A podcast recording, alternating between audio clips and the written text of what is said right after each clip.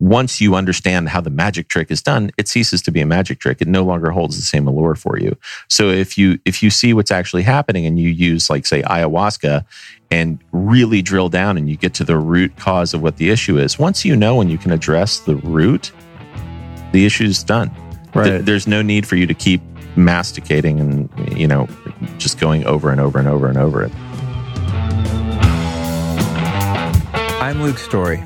For the past 22 years, I've been relentlessly committed to my deepest passion, designing the ultimate lifestyle based on the most powerful principles of spirituality, health, psychology, and personal development.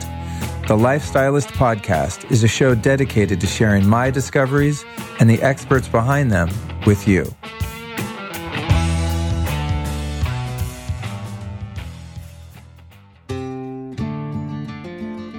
I want to break you off with some great information right now from our sponsor, Lifecykel. That's L I F E C Y K E L, lifecykel.com. Before I forget, your coupon code there is STORY15. But more importantly, I'm going to talk about these guys. They're based in Byron Bay, Australia, and they create some insane, extremely potent liquid extracts of turkey tail, lion's mane, shiitake, reishi, and cordyceps. And now they even have some uh, chaga, which I've been waiting for. So, turkey tail is one of the best documented mushrooms in scientific research with a wide spectrum of beneficial properties. Turkey tail shows much promise in supporting the immune system and the gut. And in recent studies, lion's mane is renowned for providing support to the brain and nervous system. Don't tell anyone, but lion's mane is what I used in the old uh, microdosing stack. You know what I'm saying? Uh, reishi has been used for more than two millennia in Asia and has been respectfully called the mushroom of immortality. This mushroom is well known as a tonic for supporting general wellness and vitality. And I like to use the reishi for chilling out. It's very relaxing to the nervous system. So I like to use it at night before bed.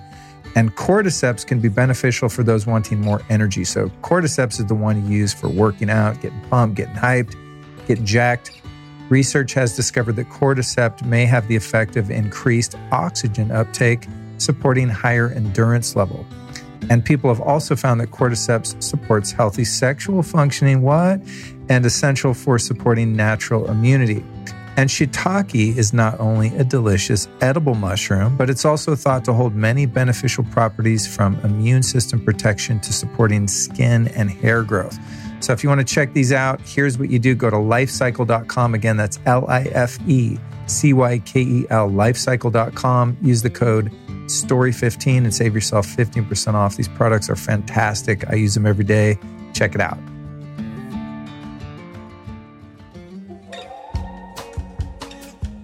All right, I'm going to fess up and be honest here. I have another obsession. It's this company called Sovereignty, and they make two products. One of them is called Purpose, and the other one is called Dream.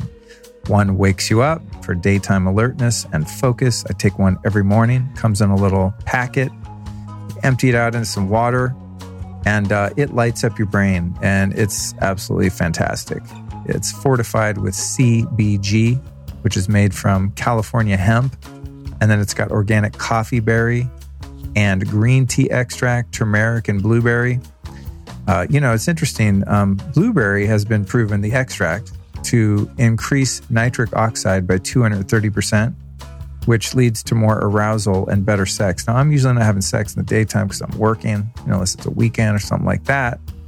But uh, it works in the same way as Viagra. Anyway, I think it has a lot to do with just getting blood flow to your brain. That's why it's great for work. I use it when I sit down and podcast, etc. And then the Dream product is super chilling at night. In fact, they did a test on uh, a couple hundred people with the Oura Ring, and 76% of them reported improved sleep while using this product Dream. And I use it every night, except right now because I just ran out of it but it's a very, very cool product. Both of them are. They're made with fermented Chinese herbs and uh, they're just very unique. They taste delicious. They're all natural. They don't have anything funky in them. They pass my stringent test.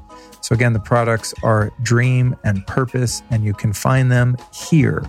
The site's called Sovereignty. So that's S O V E R E I G N T Y. Sovereignty.co slash Luke. They don't have a discount, but they do have a money back guarantee that includes not only giving your money back, but buying you the supplement of your choice if you don't like theirs. Now, you can't beat that. So, these are therapeutic doses of clinically studied herbs, Chinese and Ayurvedic. They work, they taste amazing, and you can find them at sovereignty.co slash loop. Welcome to episode Treciento of the Lifestylist podcast. That is three times 100 episodes, number 300, folks. Thank you so much for joining me. And this is a special one indeed. It's called C60, the miracle molecule for biohacking pets, hair loss, EMF, and cancer with Ian Mitchell. And this is one of my all time favorite episodes. Our guest, Ian, is an absolutely brilliant researcher and quite the mad scientist. And uh, as you'll find in this episode, he's also very spiritually minded. So he's one of those rare humans where spiritual wisdom meets scientific wisdom. Ian is a leading researcher of carbon 60 and holds many new patents in the space. He's working toward bringing quantum medicine to the forefront and using nanoparticles and many other modalities to enhance people's and pets' lifespans and, more importantly, health spans. This is a monster of an episode where we talk about some of the most cutting edge health breakthroughs of our time. We, cover a grip of topics, just a few of which include the incredible C60 molecule and its origins in ancient Ayurveda, how C60 reduces oxidative stress and supports mitochondria, how C60 is used to bring sick pets back to health and extend their lifespans. My, my dog loves it, by the way how C60 can regrow hair, the benefits of serrapeptase and other enzymes for reducing inflammation and healing joints, the science of different oils like MCT and olive oil and how they potentiate C60, the benefits of NAD and NMN, how PQQ and CoQ10 increase ATP production, how C60 can help protect against radiation exposure, including EMFs, how EMFs stress the body and how Ian avoids them in a sane way, the fact that the Earth's natural magnetic field is disrupted by wireless communications, the quantum level of mitochondrial communication, whether or not setting your router to 2.4 or 5 gigahertz is safer, why Bluetooth earbuds are not a great idea, the dangers of glyphosate and how its effect on mineral absorption is similar to EMF exposure, the benefits of polyphenols in olive oil, how C60 is unique in that it's an electron donor and acceptor, why I'm obsessed with blue carnitine by prescriptions to upregulate electron flow, how to test nootropics to see if they work, the cognitive benefits of nicotine in small doses and the dangers of large doses, the science behind CBD and kratom, alternative cancer treatments, including methadone and other surprises, where spirituality meets science, how consciousness can overcome addictions, the future of quantum biology, and finally, the relationship between ice cream and heroin. Now, I know that's a lot, but that only covers a little of what was discussed in this episode. Now, before I forget, if you want to check out some amazing C60 products, visit c360health.com. Enter the code Luke05 at checkout and save 5% off. If you don't know what C60 is, as you might have guessed from this intro, you're going to find out. And uh, I have a strong feeling that by the end of it, you're going to be like, whoa, where do I get some of this stuff? So, again, it's c360health.com. The code is Luke05. Now, I could go on and on about how excited I am about this episode, but in order to keep this intro short, let's go ahead and take a deep dive into this mind blowing conversation with Ian Mitchell.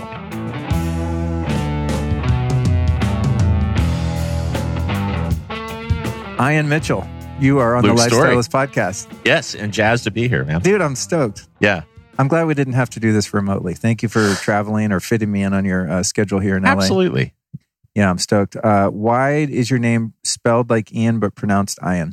Uh, because it's phonetically correct. No, no, it's, no, it's my mom uh, is an artist, right? So she's a jeweler and a blues singer, and She's a blues singer. yeah, yeah. Oh, that's so rad. yeah. I, when I was uh, when I was younger, I played in her band around New Orleans, and so yeah, she's a blues singer, and so uh, she just as the young impetuous artist said, it flows better. It's a stronger name. So, you know, and as a kid, you don't really argue. So, Yeah. hence it's Ian. So, Cool. yeah. Okay. Well, for those uh, listening, never call him Ian because you'll be wrong.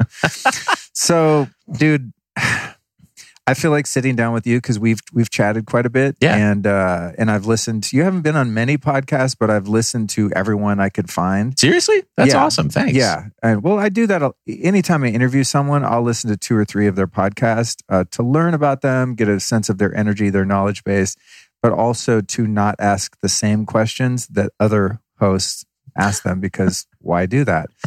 Um, so I feel like we could sit here for four hours, five Easily. hours, Yeah. and just deep dive on so many rabbit holes.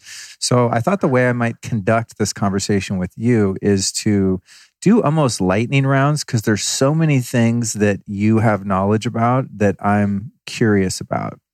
And so um, I want to start the conversation with breaking down this thing called uh, Carbon 60 or C60, which is a popular supplement uh, in the anti-aging scene one that i've heard of for years but i didn't really know if it was legit. You know so many things kind of come in and out of my awareness. And um, it kept kind of reappearing and reappearing. And then i stumbled across your company and did some research on that and figured because i always want to find the best of whatever thing i Yeah. find too.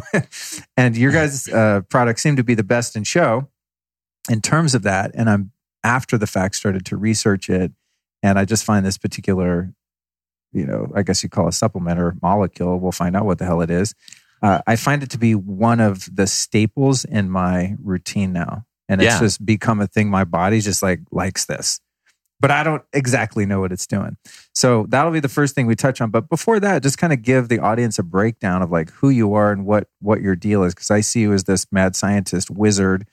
But I really don't know officially what it is that you do in your lab back in Oklahoma. Uh, Mad scientist wizard. That's that's, that's actually even the guys that work in the lab kind of use the moniker of mad scientist because a lot of what I do is uh, very different. And there's you know, and we've talked, so you know that I'm working on tons of different stuff. We've got you know, uh, C360 Health is like the, the main company I work with, but I do a lot of consulting gigs and other and other things. So I'm always tinkering with something. And I and I actually have a couple of different labs. So it's uh yeah I work on you know like the crazy stuff like concrete and weird things and you know trying trying to make a difference. Honestly yeah it is kind of a mad scientist because whatever I think is going to move the needle and benefit humanity as a whole uh you know not not to sound too much like a pageant but you know I re- that's really how I'm driven is I actually want to make a difference.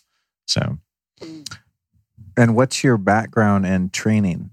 Um, let's see. Well, I had a full ride to study chemistry. I studied chemistry. I studied jazz performance with Ellis Marsalis, uh, UNO, um, and then just a lot of applied research. And I've honestly pretty much anything that intrigues me. I have sort of an agile mind, and I I just like learning things. You know, there was a time when I really was into architecture, so I studied architecture and designed a bunch of buildings. And so there's a you know a slew of things around Austin that you know I actually designed and. Oh, really? Yeah, Wow. yeah, quite a lot. Wild. Yeah. Well, it's just it, it is. It's truly it's uh, it's all related, right? You know, I mean, it's this is sort of our planet. So, and I kind of wanted to get my fingers wet and dip into a lot of different things and see how things function. And for me, a lot of that's it's patterns, right? So, chemistry and music, people find them to be dissimilar. To me, they're actually incredibly similar because it's all recombinant patterns, right? So, you look at tones or you look at you know different atoms or you know how they interrelate and you can usually force some sort of reaction but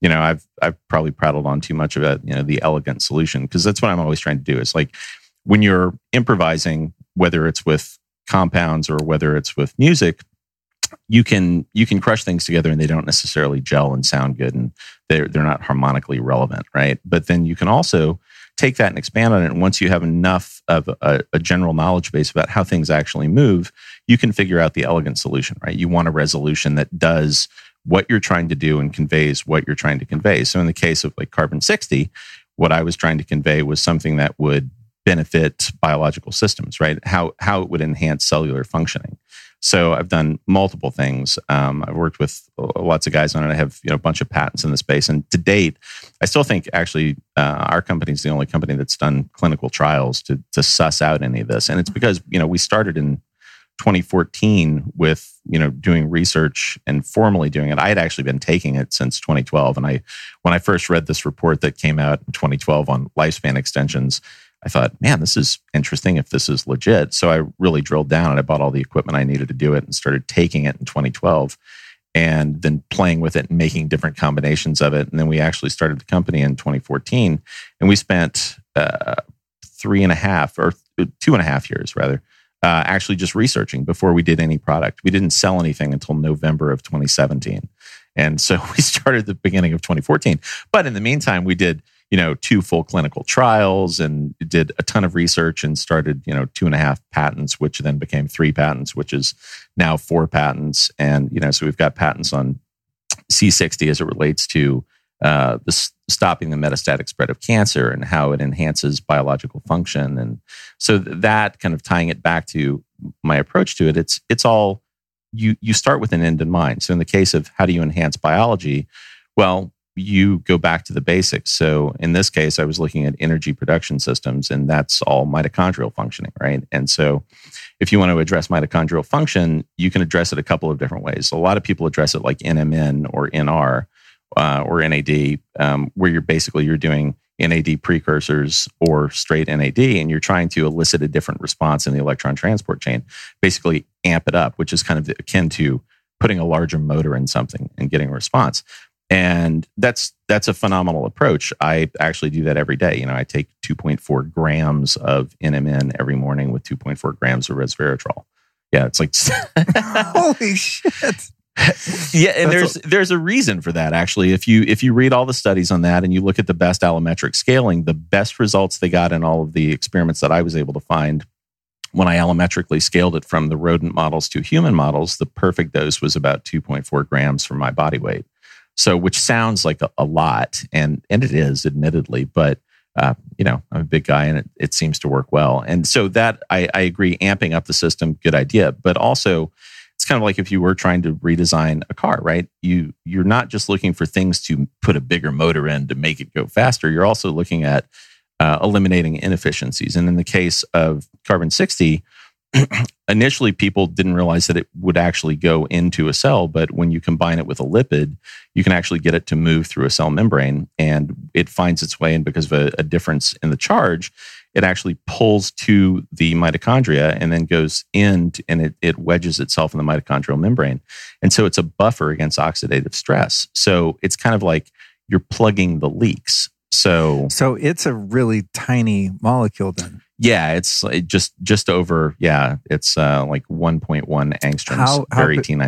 How big is it compared to a hydrogen molecule? Uh, not much bigger, actually. Just really, yeah, so it's super tiny. Yeah, it's very very tiny. You can fit hydrogen molecules in it, but yeah, it's uh, huh. uh, not that anybody actually does that, but it, just in terms of scale, right? You can do that. Yeah, so it's uh, it, it's a very useful molecule. In its nascent form, I mean, it's not something. It is naturally occurring, but not in large quantities, right? So you get just millions of a part, and say charcoal from burning or things like that. But in the quantities that we're trying to use it to elicit a really intense biological response, you actually have to synthesize it in the lab.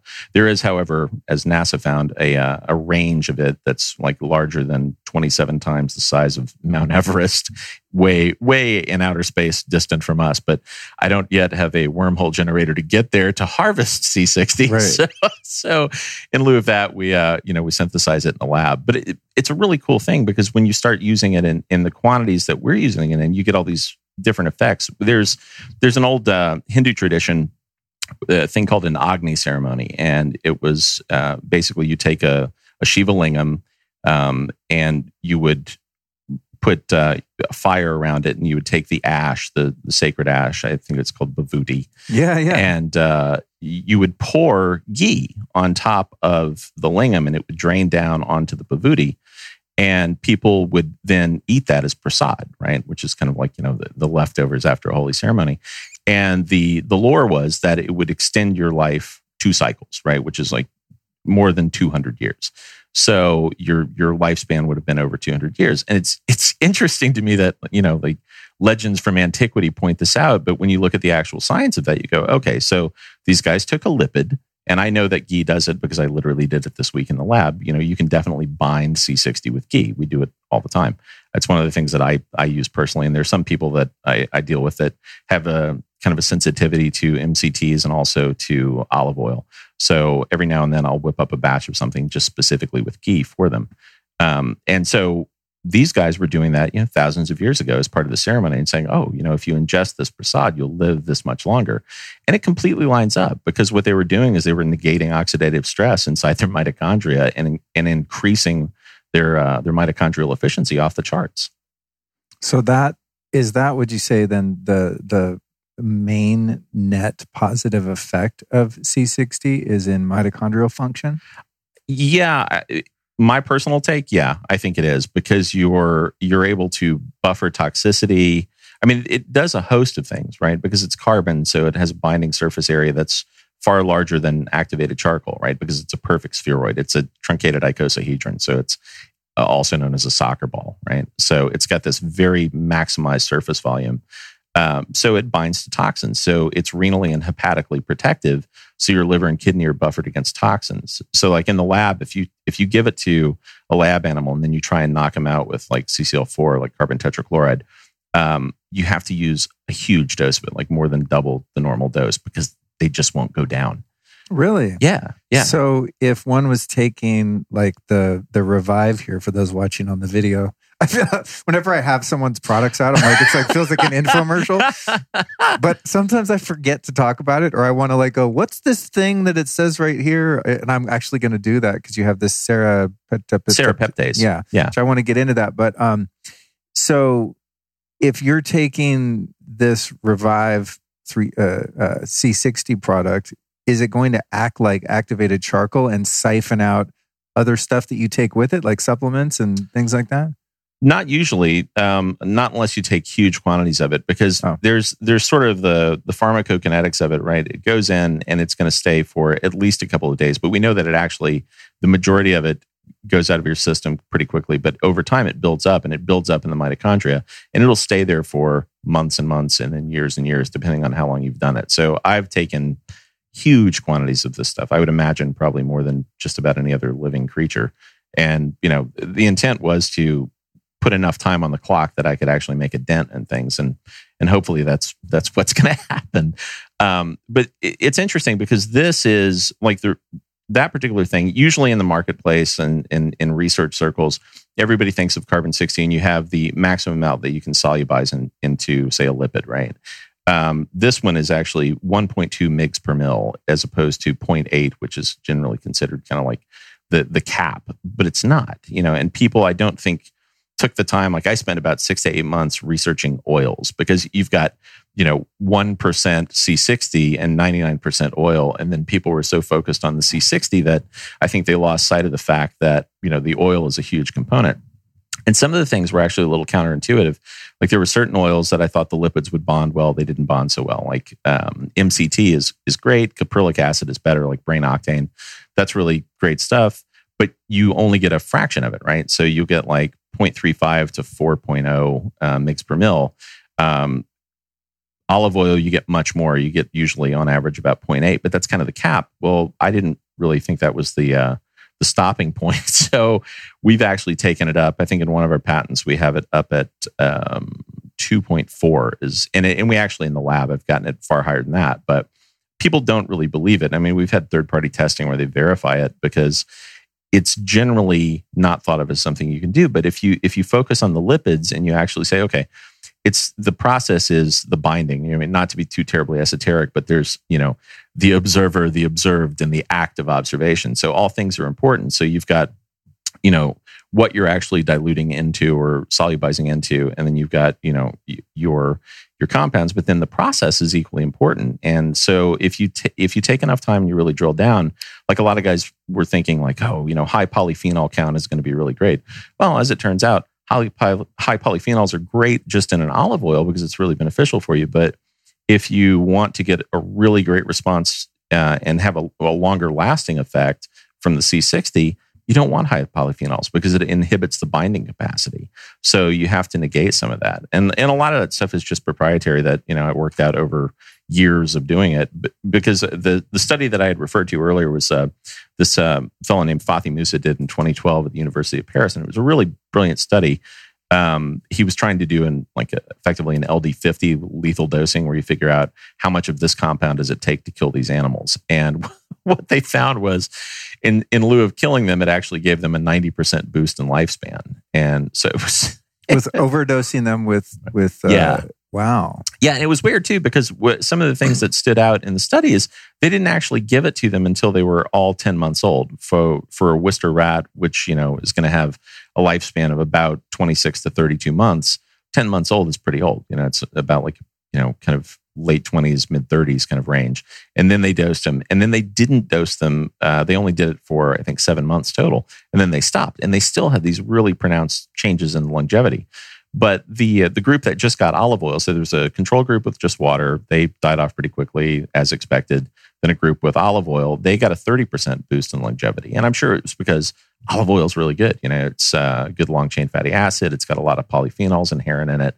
So it elicits a lot of really beneficial effects. But the one with the C60, they got a 90% boost in longevity. And I think that it raised, it certainly raised my eyebrows. Um, wow. These are rats? Yeah. Yeah.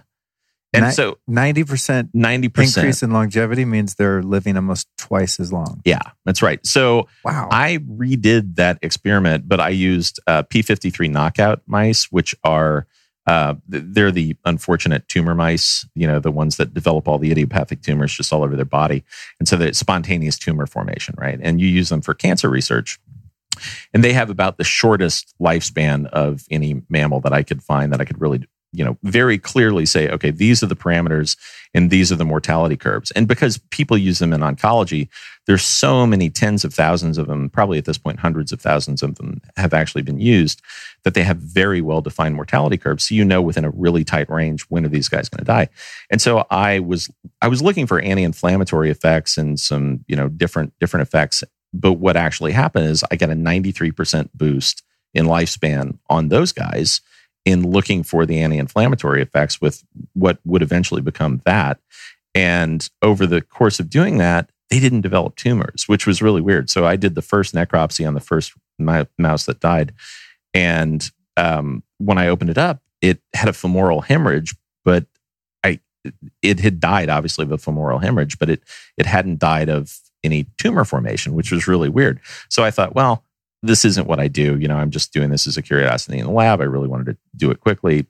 I'll send it off to a pathologist. So the next time uh, one of the, the mice died, I sent it off to a vet pathologist and they went through it. Same thing, couldn't find any tumors. Then the next one and the next one. And it was a small cohort. I think I only had six to start with, but uh, one was undefined. Uh, one had a small mass, but it didn't die from that. They basically, they all died from old age and they timed out at about 93%. And that was really early on. I mean, I've gone way past that now in terms of the effects I can elicit because that was just at a, a 0.8 mgs per mil strength. And so now I'm at like commercially we're doing 1.2, but in the lab I'm playing with things like I said, you know, 2.4 and higher. Um, and I'm just trying to see how much I can push the bounds. you know? So if you're giving the if you're getting a 90 to 93 percent lifespan increase in rats and mice, what would be the the relative dose for a human in terms of like I think when I do this, it's by the tablespoon. I probably do like Mm-hmm. a couple tablespoons a day. I'd say That's what I do. is that is that a Yeah, that we- is actually a couple tablespoons a day is akin to what they would be doing. Now they did very large doses, but they did them intermittently. They were doing the equivalent of like a cup of, of C60 olive oil, but it was only again it was at 0.8 mg per mil. So what what was really eliciting the big response there, they didn't have it in the same degree. So kind of as I've worked on this and the the idea in my head has built you know more and more uh, clarity around what's actually going on, and I've drilled down and defined different things biologically you can get the same effects with a smaller dose. But if you want to get a really pronounced effect, then you do that. Like this is actually patented because when I submitted it to the patent office, it got shot down the first time because they said, listen, you're you're taking these different compounds that all have a history of being anti-inflammatory agents. So one plus one plus one equals, you know, or plus one equals four, right? It's because it's four basic components. And they said, you, we're not giving you a patent on that. And I said, but it's synergistic. So we did a bunch of testing, got a university to test it and sent it back. And we showed that we got a 230% increase in the effective rates of uh, drops in inflammation and cytokine levels and things like that. And so once they saw that there was, you know, it, it wasn't just a one on or one plus one kind of a thing, but it was actually a very synergistic effect where it got a big bump. They granted the patent. And so, but that was, you know, that was the threshold is I'm trying to figure out how do you tweak things? That's why I take, you know, NMN every day is in the process of working on human biology and trying to figure out better ways to do that and working on just mammalian biology in general. Um, what do you do, right? So you have to address both sides of the sine wave, the you know the the tre- the crest and the trough, and and so that's what I'm trying to do, right? So I address one part of it by amping up parts of the electron transport chain, and then I address another part by diminishing the ability for oxidative stress to occur. And so at the end of the day, you end up with, uh, I, I, would like to think, a more efficient organism. I mean, I can tell you, um, you know, uh, have you ever seen the bulletproof product Unfair Advantage? Yeah, the PQQ yeah, and CoQ10. Right. Yeah, right. I, so I now use uh, the Quicksilver Scientific. It's called the One. Is that the the liposomal variety? Yeah. Yeah. okay, yeah. that's Chris Shade stuff, right? Yeah, same same. It's got the PQQ and CoQ10, and I think that's pretty much it in that. But yeah, those are really great synergistically. And yeah. if you play with them, like I, I, was doing testing to kind of see what effects I could elicit on ATP in the lab with those, and we were testing ATP levels, and you can get some pretty crazy numbers out. I think we we got a, a number that was literally a couple thousand, um, three thousand three hundred and thirteen percent exactly uh, a disparity in ATP production, which is sounds crazy, but the reality is, I just wanted to see how far you could push it. You you can't actually do that because you'll end up flowing so many electrons over the membrane that you'll tear the membrane and it will pop like popcorn. So you just, I mean, you don't you don't want to make something so efficient that when it moves in and picks up a little photonic energy, it actually just explodes. That's a that's a bad scene.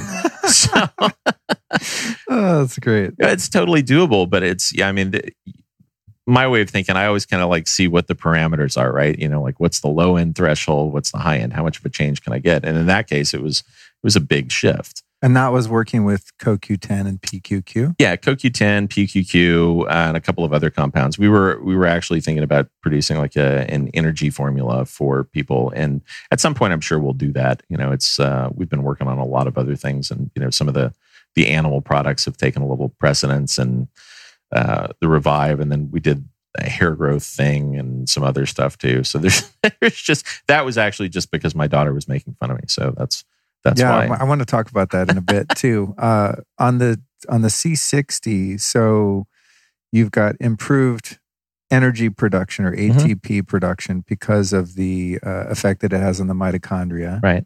And then you've got an anti-inflammatory response in general. Right. And is anti inflammatory the same as um, reducing oxidative stress? Do those go in hand in hand, or are those two different things? They're a little different, but there's there's definitely a correlation, right? So we did a bunch of testing, and we showed in the in one of the clinical trials, we pulled a bunch of blood and did cytokine analysis, right? And so we showed that we were dropping all of the pro-inflammatory cytokines and increasing the anti-inflammatory anti-inflammatory cytokines across the board, which was which was pretty cool. And I'll I'll show you the graph. It's it's actually if anybody's curious, they can go to the web page and look at it on uh, the C360 Health site because it's I'm, I'm, sure the graph is up there because I bandied about that you know, it was very cool and needed to be up there at some point. So um, they're they're a little different, but they kind of go hand in hand, right? It's kind of like diet and exercise.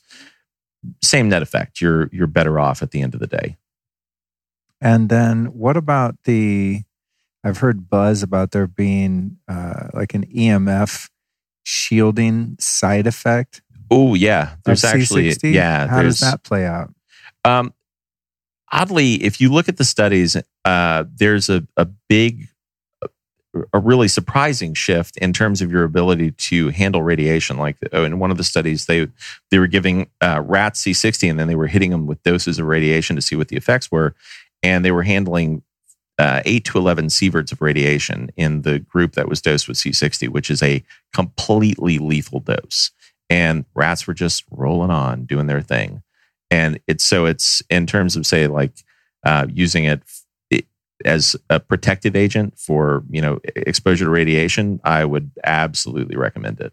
And just EMFs in general, same thing.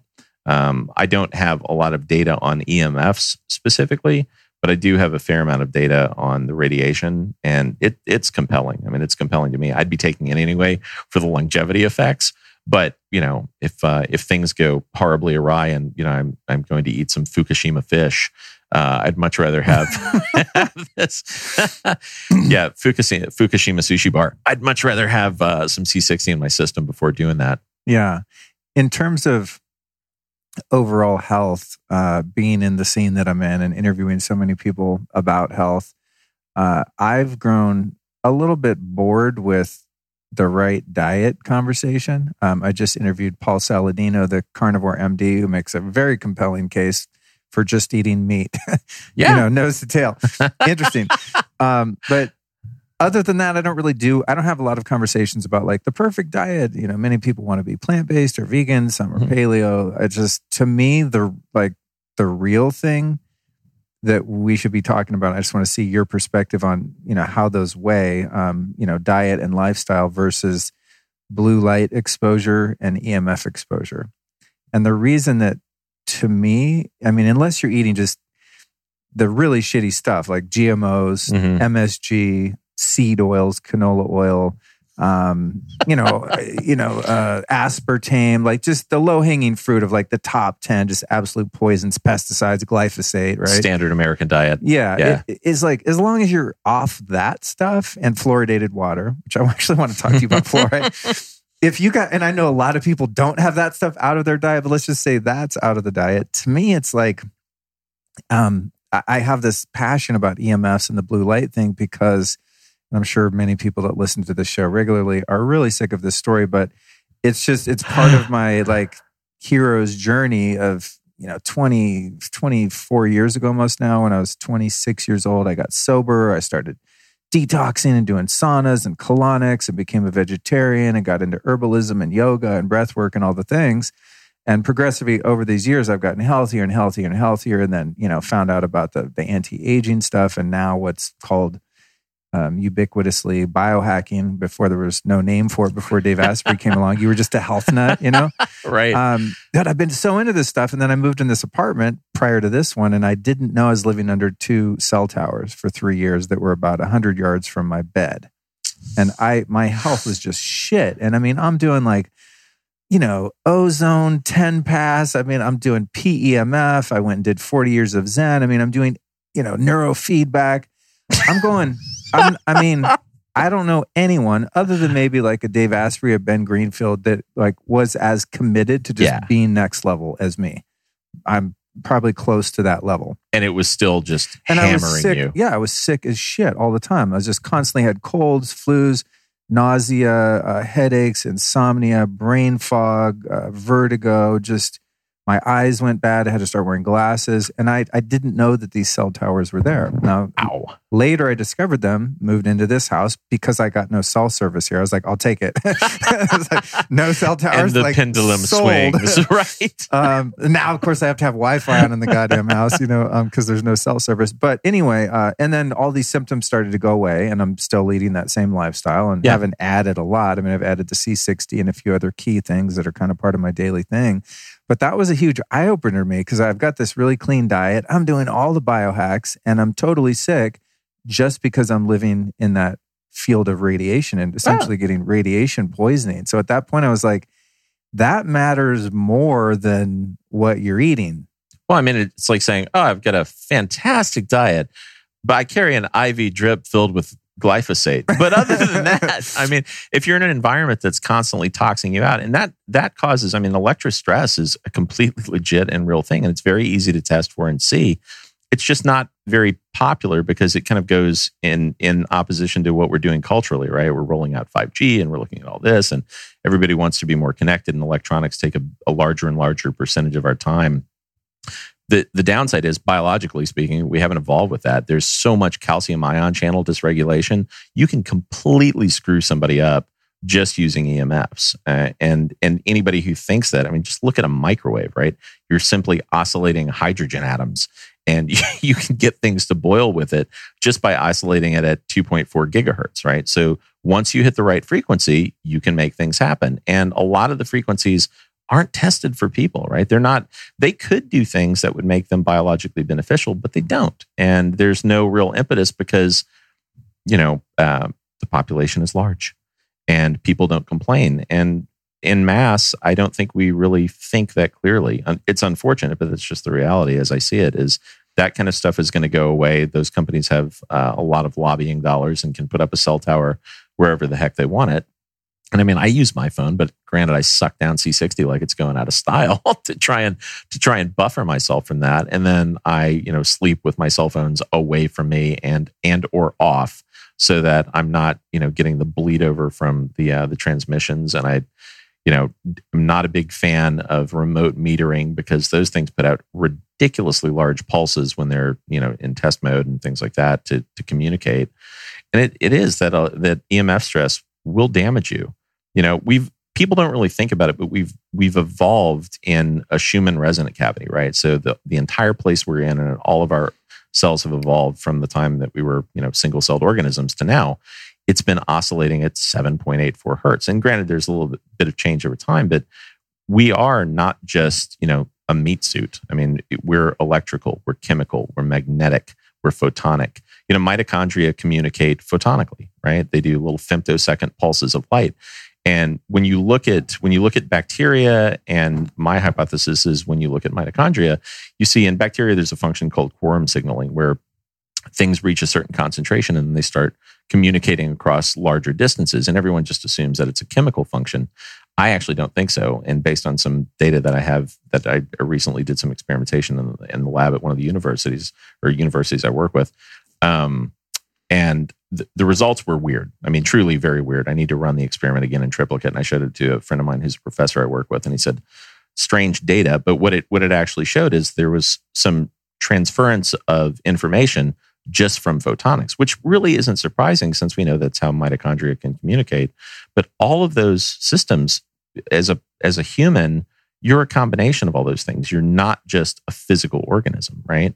I mean, you wouldn't want to put your head in a microwave everybody knows that that's a really bad idea. Well, it's just waves. It's you can't see it. How bad can it be?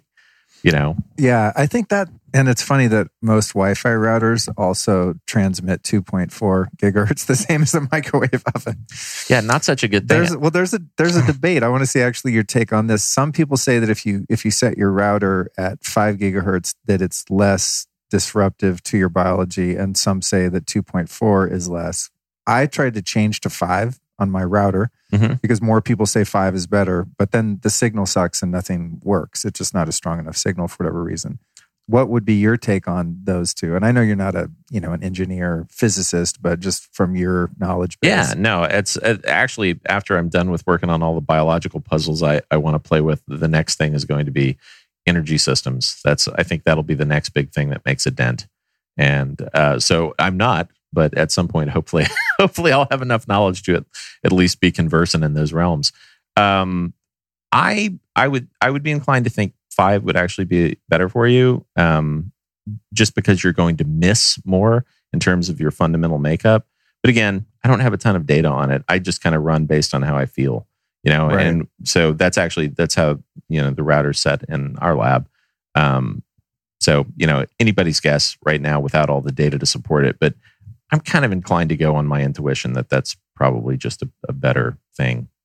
Could you explain the uh, calcium gated channel deal on the cell? Because I parrot that without really understanding fully what it is. I understand that, you know, there's a, the, let me say my version of it is that your cell has an electric charge and mm-hmm. EMFs disrupt that charge and allow calcium to flood into the cell uh, in an amount that would never happen in nature. And that disrupts the, you know the balance of magnesium potassium and minerals in the cell and then that wreaks havoc on the rest of you but then then i lose the plot. Is that close? No that, that is actually. The the basics of it, it think of it think of it as a as an incredibly balanced system right? Like you know the perfect rube goldberg where you push one thing here the marble rolls down you know shoots the balloon over that blows the the signal up to the next thing. Everything is really in balance and that's that's why it concerns me when when you start doing something like if you have i mean you i have the little earphones and i don't have earpods uh, or airbuds or whatever they're called these days because that doesn't strike me as a really healthy idea. Oh, putting Bluetooth on either side of your yeah, brain. you know, yeah, man. I, yeah, I saw that and thought, whoa, that's that's not the best idea. Um, you know, so I actually still have the ones with the cord, and I'm perfectly happy with that because I don't mind little bitty bitty tiny magnets by my ears moving a membrane, but I don't want something that's going to disrupt the flow because when you those charges really don't take a lot to change the gating, right? So if you've got everything in a perfectly balanced system and then suddenly you put a big magnet next to it, it shifts the ability of those gates to open and close. And, it does. It causes that dysregulation. And and all of those different compounds like magnesium and potassium, they're all critically important at very, very tiny levels, right? So when you look at the way a cell functions, it is brilliant. I mean, it truly is. It's just like this uh I don't know, perfectly balanced, beautiful dance. I mean, everything is in in time and in tune. And anybody who's looking at that from the scientist perspective and isn't just in awe, I don't know how you could do that because I am constantly in awe of how amazingly well devised, devised and created we are. It's just it's a brilliant system. But we can throw it off and and we do with all sorts of things. Like oh, one thing as an aside, you mentioned glyphosate glyphosate's really bad, right? Because it's a mineral chelation agent, and so it's it's almost like Agent Orange from you know back in the Vietnam era, and it's really molecularly it's very similar to that. Um, but it dysregulates your mineral absorption. And the same thing. So, all of the problems that you see from glyphosate, you can elicit the same effects if you use EMFs. It's just which way are you going to push the object, right? Are you going to move this nail across with your finger? Are you going to drag a magnet above it? You're doing the same the same thing. You're modulating something chemically or you're modulating it electrically. And there's there's really no difference. Um, on that note, since I know you're always doing things to like to benefit your health, I suck down a ton of uh, sauerkraut juice with C60 because yeah, there were some really good indications and studies that I found that those two things in combination would negate glyphosate and take it out of your system. What? Yeah, and most things don't actually do that. Yeah. Wow. And it, and it wasn't just specifically C60. I do that because it's got the enhanced, you know, surface volume and binding area, but but it was activated charcoal did the same thing. So sauerkraut uh, juice with activated charcoal seemed to have a, a pretty big effect. That's really interesting. Does Yeah. it have something to do with the acidity of the?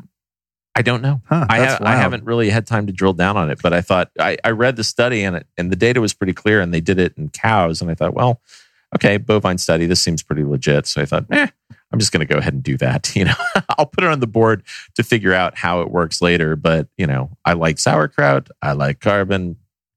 That's good to Yeah. know because I always have some sauerkraut in there and it sits in there for a long time because I forget to eat it. When you have the munchies, at least for me, and open the fridge, it's never like, you know, I'm really craving some sauerkraut. You know, it's like that's the last thing. So I, oh pro- my god! I probably have like five half full sauerkrauts or some kind of fermented vegetables at any given time because I just forget about them in favor of whatever.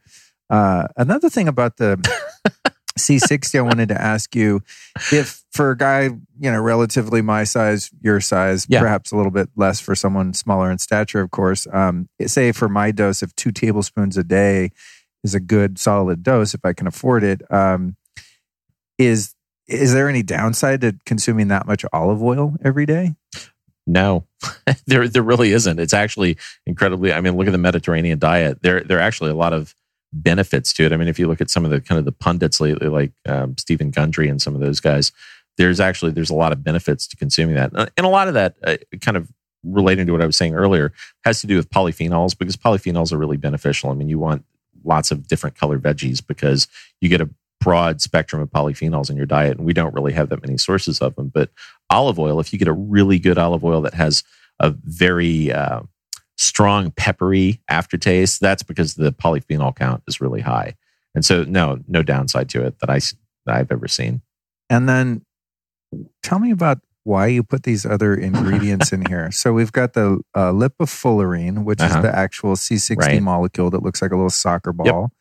And then we've got, I've not heard of this. Is this an enzyme, the Sera T Yeah, serratiopeptidase. serratiopeptidase? God, that is hard to say. Now, I've taken serrapeptase. Same thing. It's a it's Ah. a ser- Serratia E15 proteolytic enzyme derivative. So, and it's all it's silkworm enzymes, right? So you know the serrapeptase thing, and so the the reason for that is because serrapeptase has its own kind of cadre of anti-inflammatory benefits, but you can't actually in general terms, unless you're taking a huge quantity of it, you don't really get it to where it's going because it degrades, you know, when it hits your GI tract, stomach acid starts to break everything down, it denatures the proteins, cracks them, and they don't they don't have the same response.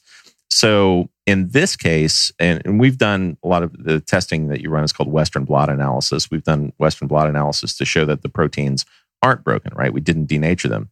So, and we did it in high high heat environments up to 80 C and then very acidic environments to mimic stomach acid.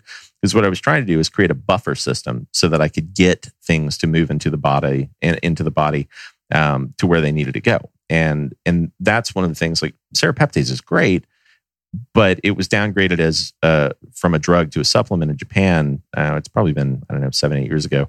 Uh, because they found that they couldn't get enough of it actually in the bloodstream when they would measure it, just enough of it wasn't there. So this bypasses that problem. It Is that because it's in uh, lipids? Oh, well, it's it's actually the C60 buffers it. So just oh. just lipids by oh. itself help, but because it has that buffer against the the oxidation, um, because C60 is interesting. It's all it's an electron acceptor and donor, so it can do both. So it creates this really great buffer for things to go into your GI tract, so they don't get just whacked by stomach acid.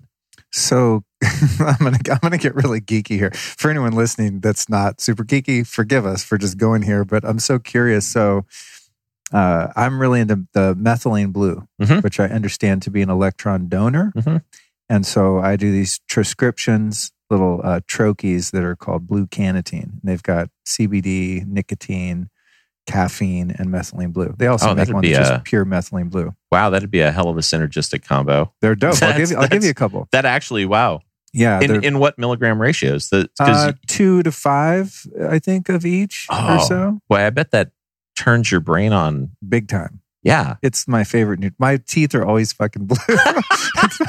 and I always want to put one in for an interview, and I'm like, I can't because I'm on video. You Luke know? is the smartest Smurf I've ever met. Yeah, it yeah. turns your turns your mouth turns your mouth blue. But it, I've I've interviewed the the uh, you know the formulator, Dr. Ted Achacoso, just amazing, really great guy. I call him the Cosmic MD.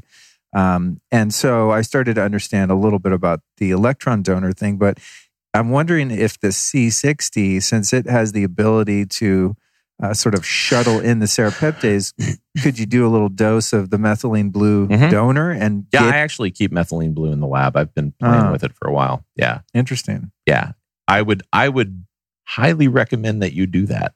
Cool. Yeah, because uh, it's one of those things. Because I I work with nootropics all the time, right? And I've tried a lot of the things that I I never really felt bright enough. So I was always kind of trying to push myself and get sharper and sharper. And so I guess it's been seven or eight years ago. I decided I was going to crack the puzzle, kind of like the you know the the NZT thing from Limitless, right? I wanted to figure out how to actually get my brain turned on, and so I started researching nootropics, and I came up with what I thought would be an ideal stack for myself.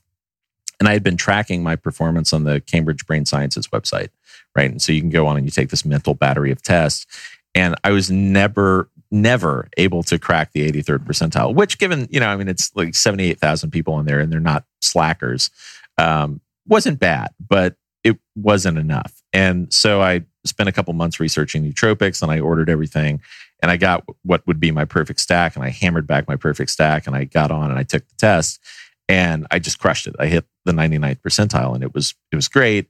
But then a couple hours later, you know, back to normal. But using those compounds like methylene blue to upregulate electron flow i mean yeah any, anything you can potentiate like that that's nmn has a byproduct that's you know sort of similar like you really feel it. And caffeine nicotine um, the like the molecular shape of nicotine i think is probably going to come into the forefront in people's minds here pretty soon because of the covid stuff because uh, there's been a lot of strange effects that people have noted like people who smoke don't seem to have as much of an affinity for getting COVID at the same rates that normal, you know, people who are non-smokers do. And I, I'm going to just put out a hunch, and granted, I have access to some research that isn't out yet. That it has a lot to do with the the molecular shape there, and but nicotine does elicit a lot of really cool effects. So nicotine combined with caffeine, yeah, that's a jazzy nootropic stack. I have uh, I have a nicotine right here. Little yeah. nicotine lozenge. But here's here's the thing with the nicotine, and I, and I'm going to get back to this, and also uh, how to shuttle in the methylene blue more effectively. But I have a really sordid past with nicotine because I smoked cigarettes for a year. I mean, I don't know, 15 years or something. I finally quit cold turkey. I was good, no nicotine, and I I knew that the for me personally, the formula for being sober from something is you just don't touch it anymore at all because the slippery slope, like the Right. gateway drug thing. So I don't smoke weed because I don't want to end back up on hard drugs, you know, Right. to this day. I don't have like a little sip of wine because I'm going to end up, you know, being a complete basket case. Just just the way that I seem to be made up. So I understood that principle of complete abstinence. So I quit cold turkey, didn't smoke for years, and then I was on a cruise in the Bahamas, and my uh, stepbrother gave me a, a Cuban cigar, a Cohiba, and I thought.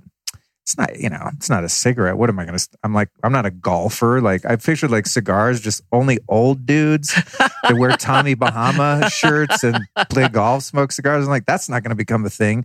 Smoke one fucking cigar on the boat. And your life is now Yeah. centered around a humidor. Yeah, the next the next port, I'm like, where's the cigar shop? Buy boxes of these Cubans. And then I spent like four years just huffing down literally like two to three Cuban cigars a day, Wow. which is really expensive, really smelly, and makes you quite tired. So fast forward, I, I quit that shit. I completely quit nicotine cold turkey again. And then, and then last year, I started doing some plant medicine ceremonies. And Mhm. oftentimes there's hape involved, which is like a, you know, a, a snuff, which has some tobacco in it. And then these, uh, I always forget the name of my po- my po- my pacho my pachos. these kind of hand rolled Peruvian cigarettes Mhm. uh, in between a cigarette and a cigar, which is a tobacco rustico. Really amazing, you know, um, variety of tobacco. You don't inhale it; you kind of puff it like a cigar, and it's great in ceremony. It has its its magic in the world of plant medicines, and Mhm. so in Costa Rica, I'm like smoking those, and I'm like, damn, I like these. you know, like, be careful, and I'm like, no, I'm good. I came back home, it's fine. And then I had this thought. It's like this addict, you know, type thinking that. Um, well, I had a cigar in my freezer for like zombie apocalypse, and I'm never going to smoke it. And then I came back home from Costa Rica and I said, I was smoking these mapachos for a week. I was fine. So I, I can smoke this cigar and I'll be okay. Smoke that cigar. It's delicious. Uh, and then, uh, you know, didn't have any ideas to start smoking cigars. Then I went to a party uh, and uh, this guy, Mike Cernovich, was, was there, mutual acquaintance, and offered everyone a cigar. And I thought, well, I was fine the other day. Had that one.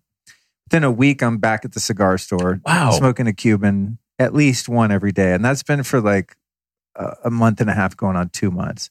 And I and I crave it now, and because I was also I started doing these little troches, these Yeah. little uh, lozenges. I found some organic, non-aspartame nicotine lozenges, and I really like the nootropic effect as you just described. But now I find myself like craving nicotine and getting irritable if I don't have it.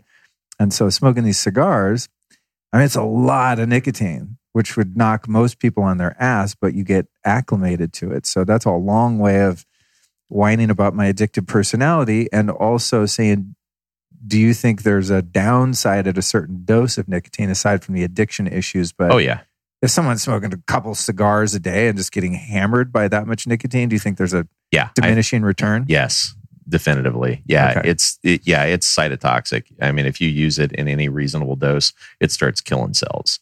Okay. And you really don't want to do that. Now, in Thank you, because that's going to give me motivation to get off. yeah man uh, we actually i was i was playing with this uh, in the university lab last week with i'll show you the pictures they're kind of ridiculous but um, we were we were looking at the effects of nicotine on some stuff and sure enough uh, pure nicotine it's crazy lethal i mean it's very cytotoxic you can use it to kill weeds and you know kill plants Oh, and- that's right. Because some people will use it, like in I think in biodynamic farming, they'll use a solution of you know uh, tobacco juice Yeah. essentially as a pesticide. Yeah. It's yeah, Mm. it's really it's uh, very very very damaging. It can be in high concentrations, super cytotoxic. I mean, it's a very bad poison. So you definitely don't want to get your like millimolar concentrations up too high. Just kind of back off. The Yeah. the crazy thing is it's, it's you know Paracelsus, right? The dose makes the poison. Mhm. So if you if you use it judiciously, it's incredibly good. I mean, it, it makes your brain fire differently. You, I mean, on board, you have nicotinoid receptors, cannabinoid receptors, and opioid receptors, right? So there's obviously an interaction that needs to occur with with all of those different things in our body because we're biologically geared for it, right? So cannabis has been around for a while. We've evolved with it. You know, I'm a huge fan of CBD. I think it's great. THC, not so much, doesn't really float my boat, but like CBD, great effects. I think personally, I actually think you can elicit a, a better biological effect if you use a combination, you know, because then you you end up with all the terpenes, all the cannabinoids, and there's a whole host of them. I mean, there's like you know 80 some odd cannabinoids, and shockingly enough, looks like nature figured it out. You know, you know, give something impunity in a couple billion years, and it actually comes up with the right answer. So I don't think we as people are really drilling down and saying, "Oh, we're just going to isolate this one fraction, and it's way better." But as a whole, those are great but our bodies are geared for them, right? So you take that in, it's geared for it. Same thing with opioids. I mean, uh, kratom or kratom, depending Yeah. on where you are, that's actually a great one. Um, Yeah, I love that stuff. yeah, it's really good. I, I And- keep the crystal version in, in the lab. Yeah, yeah. It's it's, it's an amazing painkiller, and I will say the the the the crystallized the extract can get you straight up wasted too. I figured that Yeah. out. You know, playing a l- a little heavy on it, and like, oh, I'm feeling this in a way that I don't intend to feel it. But for like back pain and just kind of any kind of pain and wanting to just chill out, it's very effective. Uh, the thing that I found interesting about that, speaking about the opiate receptors, is my receptors were full of opiates for a very long time. Mhm. So when I found out about kratom, kratom, or as the Thai call it, kratom, uh, I, Which is now what I'm going to adopt. Well, no, I-! I was uh, dating a Thai girl when I discovered that, and I was like, "You ever heard of this stuff, kratom?" And she was like, "Kratom? No, it's kratom. It's like a gross street drug, you know, because in Thailand it's very frowned upon because the Yeah. government vilified it because people can get off opiates. So there's this whole weird history of the how that works. of the you know the working class, um, the field workers becoming addicted to to opium from working the fields, and then they figured out they could use kratom to get off it and free themselves from that. Uh, it's a good that. thing that in this country, financial bias would never would never outpace or outweigh the importance of people's health. I mean, that Right. never happened. I know, crazy, huh? um, but anyway, I, eventually I thought, you know, I feel safe in, in doing that, and so I've I've used it as a plant medicine medicinally, um, mostly just for pain, and um, I've never found it to be habit forming. Although I have heard anecdotally that uh, former opiate users and addicts can very easily get addicted to kratom because of its, you know, I guess it fits the key. Yeah, the key it's working on the mu, the mu opioid receptor is the Uh, specific receptor pathway, and I never found it to be problematic personally. I was actually looking at it because I, I was working with some people um, who had cancer and they needed some help with some stuff. So I was jumping in and, and went full on in on how the, the you could get different effects by tweaking opioid receptors. Because there's a there's a theory of cancer called the wound theory of cancer, where you kind of wonder when you see a tumor that's really progressing, why your body doesn't recognize it. Well, if the surface is covered with opioid receptors, and they in fact are, uh, then anything that's produced in your body, you know, anandamide or anything like that, uh, just endogenously produced, gets sucked in and binds to the opioid receptors on the surface of a tumor, and hence it nullifies your immune system's ability to recognize it. And so there's a, a professor at uh, Ulm University in Germany, Claudia Friesen, and she's done studies for the past 12 years. Um, and I've got I think a 172 page paper that she published a while back. It was truly brilliant, and she was showing that you could just affect the uh, the opioid receptors on the cell surface of tumors, and you could get the tumors to start going away. And if you used it in combination with uh, different chemo and sometimes radiation, unbelievably good results. I mean, just the tumors would just drop out of the body. Things that were, you know, small cell lung carcinoma, glioblastoma, all kinds of things that are very difficult to treat. And it was just modulating opioid receptors. So, you know, that that was kind of my entree. But when you look at she uses a thing called DL methadone, right, which is a specific type of methadone. I was thinking, well, that's going to be hard to recommend to people in the states because it's a you know Schedule One controlled substance, Right. and people get all kind of wiggy jiggy about that, and um, especially with the opioid epidemic going on, Yeah. people, people are not so. Hey, could you score some uh, some opioids for me so I can help these people out? That's not really going to happen, right? So you you have to look at other alternatives, and one of them was kratom, and I thought, okay, well, this might be a viable option. So I looked at naltrexone, kratom, um, and then methadone uh, in a different form, the form that's generally used in the states, and the the effects were really surprising. Right, that kratom didn't actually really work that well for the cancers, uh, but naltrexone on certain types of cancer worked surprisingly well, and methadone, uh, as Professor Friesen's research showed, worked phenomenally well. It was just night and day difference between what really generally happens with a tumor progression and what happens then. I was I was talking to a, a doctor here in California a while back, and she has the Center for New Medicine, and I, I was asking her about something and she asked me what I was recommending. And I told her about this particular protocol from Germany. And she pointed out uh, that one of her friends runs the International Oncology Association, and he does that with all of his patients. You know, pre- prescribes that they go on methadone uh, while they're doing chemo and radiation. And he, of course, is in Germany. And it's, uh, you know, just as an aside, modulating opioid receptors is great, but you can also modulate cannabinoid receptors. Because um, I, I, have a friend here uh, who I'll be speaking to later today, and she had uh, cancer and and just took cannabis. She worked at a cannabis company. She'd actually founded it, and she just took cannabis and got a fifty two percent reduction over her entire body of her metastatic cancer. Now, that worked for a while, but then it all, you know, started coming back because basically you call out what can be knocked out and then you know the the cells that are remaining propagate again and start to respawn and, and continue growing. But it's, you know, again, we've evolved with those things. You know, nicotinoid receptors, they're there for a reason. I, you know, your your addictive personality in terms of the way you phrased it might not actually be so much that it's an addictive personality as you might you might be noticing that there's something biologically that will enhance your performance if you get this certain thing.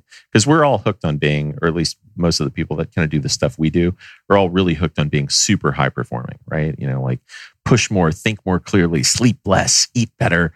It's it's pretty compelling, right? Because then you you see the fruits of your labor. You're doing all these things that seem like, wow, that's that's a great response. I did this amazing thing uh, you might just be picking up something that you need, right? You you your body may respond better to those things. I don't know. You, you with your background, is it across all domains? Because well, you know, it's it's it's really interesting actually, and I don't know. It goes into a complete other you know direction. It could be a, a long conversation in and of itself, but being around many people in recovery over the past 23 plus years, uh, there does seem to be a type of person biologically that very easily habituates to different drugs, alcohol, nicotine, etc. And this other class of people that can kind of take it or leave it and even play with things here recreationally, medicinally, whatever, without becoming dependent on them. And so it's like there's the thoughts become things quantum approach to it mm-hmm. is if you're sitting there going, I'm an alcoholic. I'm, you know, and that's, you know, it's part of recovery. And that's the, it's a weird um, kind of paradox there because in, in my own experience, how I was able to break free from just a horrific life of absolute just bondage and desperation and just, it was horrendous, uh, my life before. I can't even describe how hellish it was. Uh, and the way that I was able to break free was achieving this spiritual, not achieving, being gifted the grace of a spiritual surrender where I realized, like, man, I am addicted to all this shit. I'm an addict. I'm an alcoholic. And just really accepting that at a core level. And that in and of myself, using my own resources and willpower, I'm unable to overcome this thing. Maybe if I avail myself to creation, to God, mm-hmm. whatever you want to call it, that the thing that created me and created all these substances can actually free me from it. And so that was that was my mode, but part of that was really admitting to my innermost self that that I was an alcoholic, for example. On the kind of positive psychology side of that, there's this belief that if you keep on saying I'm an alcoholic, I'm an alcoholic, even though you've quit drinking, or oh, I'm a junkie, even though you quit the junk, right? That you're kind of um, you're cementing in this subconscious belief system that is self-limiting. And so I've I've always just been curious about both sides of that. I don't know what the answer is. I don't typically walk around thinking or saying like, "Oh, I'm an alcoholic. I'm an alcoholic." um, even though my history has proven that when I touch that particular substance, it becomes a huge problem. So I just absolutely hardline 100% do not touch it, and don't believe that I ever will, God willing.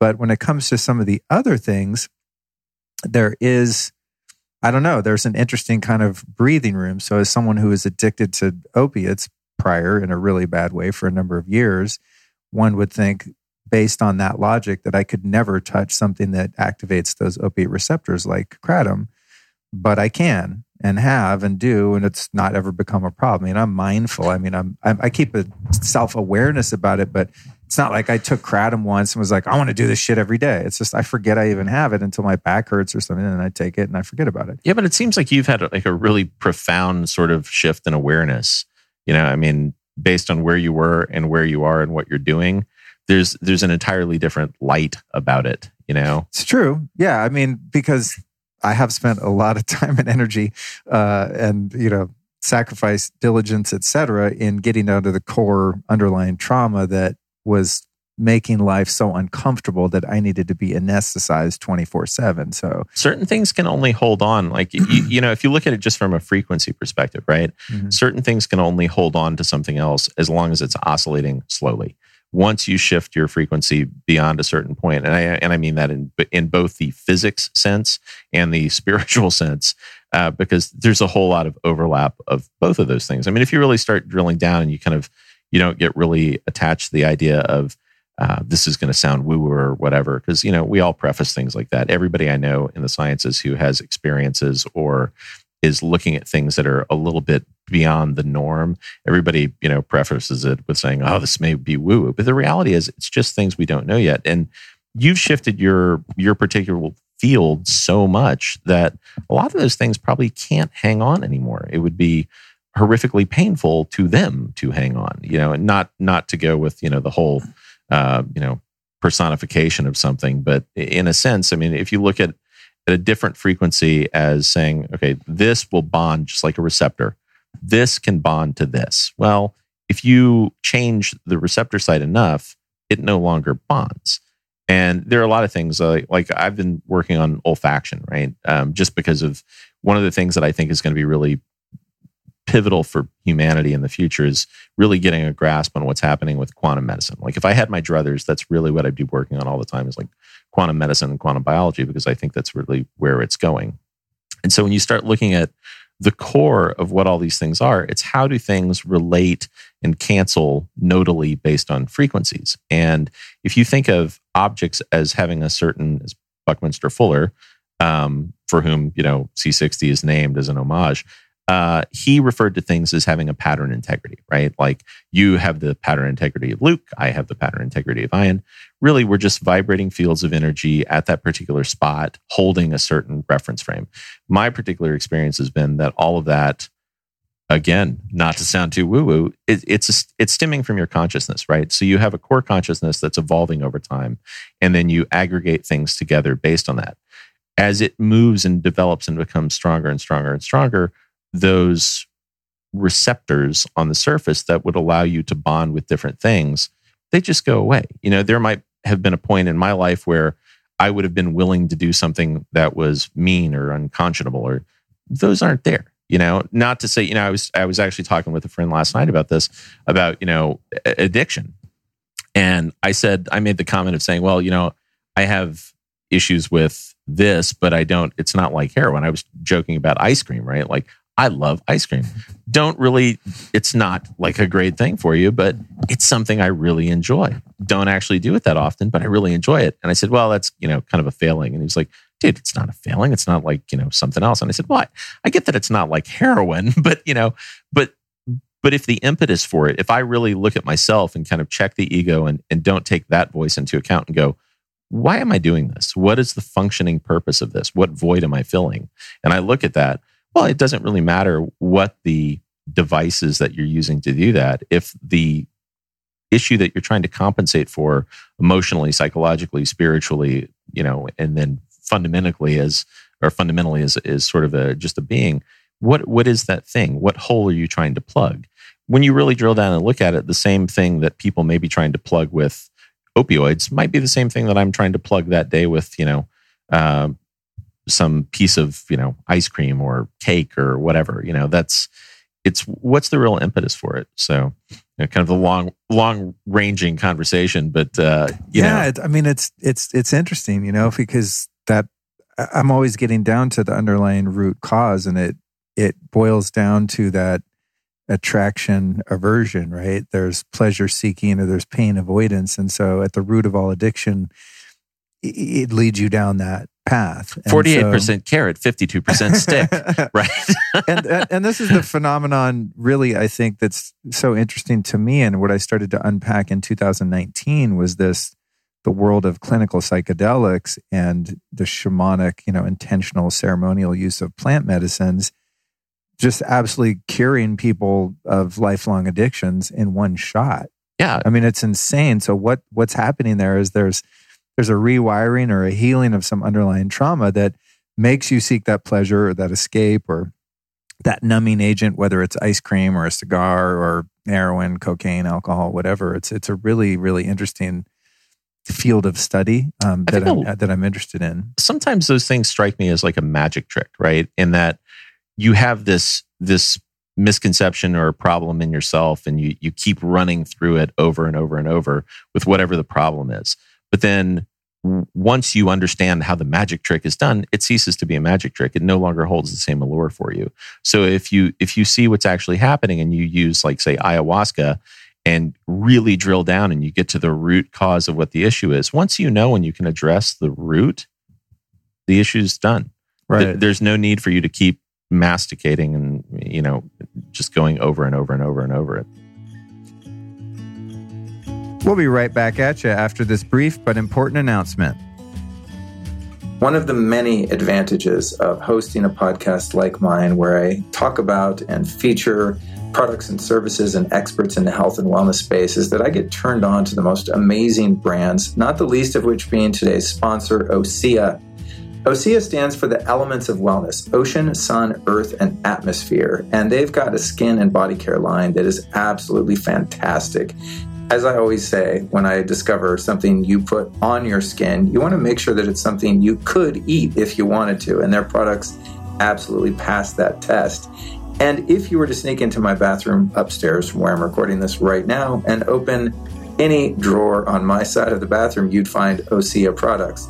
If you turned around and opened the drawers on the other side, my girlfriend Allison's side, you would also find their products. So we uh, we dig them in the whole family here because OSEA products can help reveal and illuminate your natural radiance, whether you're looking for hydration, oil balancing, anti-aging, blemish solutions, etc. Now, I'm someone that likes to get a lot of sun. I've lived in LA for 30 years now at the time of this recording, and I'm out in the sun just about every day. So I really need products that work when it comes to my skin health. And it's absolutely not only imperative that they work, but they've also got to be sustainably packaged, non toxic, cruelty free, and in this case, vegan and made with love right here in California. So if you're in the LA area, you can stop by the Osea Venice Skincare Studio for a facial that's quite fantastic. I'm uh, meaning to get over there and get one myself. Uh, I've not quite arrived yet, but I do use their products at home, as I said. If you want to use them at home, it's super easy. Go to oseamalibu.com slash the lifestylist. That's O S E A malibu.com slash the lifestylist. If you use that link, you're going to get 10 bucks off your first purchase of $50 or more, plus free shipping on US orders of $75 and over, and free samples with every order. That's oseamalibu.com slash the lifestylist. And now back to the interview. I want to jump back to um, the C60 thing because I got off on a on many tangents there, which is great. But I I would I'll be remiss if I don't talk about this. So back to this uh, serrapeptase mm-hmm. enzyme uh, and its inability on its own to get where you want it to go. I've heard that it has the ability to uh, gobble up scar tissue. It does, and and get into your joints and mm-hmm. have uh, benefits. How does that work if you're able to get it in, like you can here, being shuttled in with the C60? Well, that actually, my partner. Um, one of the things, like even even if the company had never really gone anywhere, uh, I would have been jazzed because I fixed up my dog and my partner. He had um, arthritis and r- really he had rheumatic fever as a kid. He's from Morocco and immigrated when he was 11 and so he had that lifelong and he was an athlete and his joints were really really impinged. And in his mid 60s mobility was just gone. And he couldn't he could yeah i used to tease him about having you know crab claws because he couldn't articulate the individual fingers well. He had to kind of close his hands like that. And so after about oh i don't know it was a couple months in of using that he had full mobility. The swelling was gone. And it's because once you drop the inflammatory response, right, the cytokines plummet, the, they drop out, the inflammation goes away, then your body perfuses the joints with the serrapeptase, which then goes in and actually starts eating sclerotic tissue, right? And so the sclerotic tissue is incredibly similar to the the proteins in a silkworm cocoon, right? So same fundamental structural makeups, and, and that's why you know silkworms use it to emerge from chrysalis.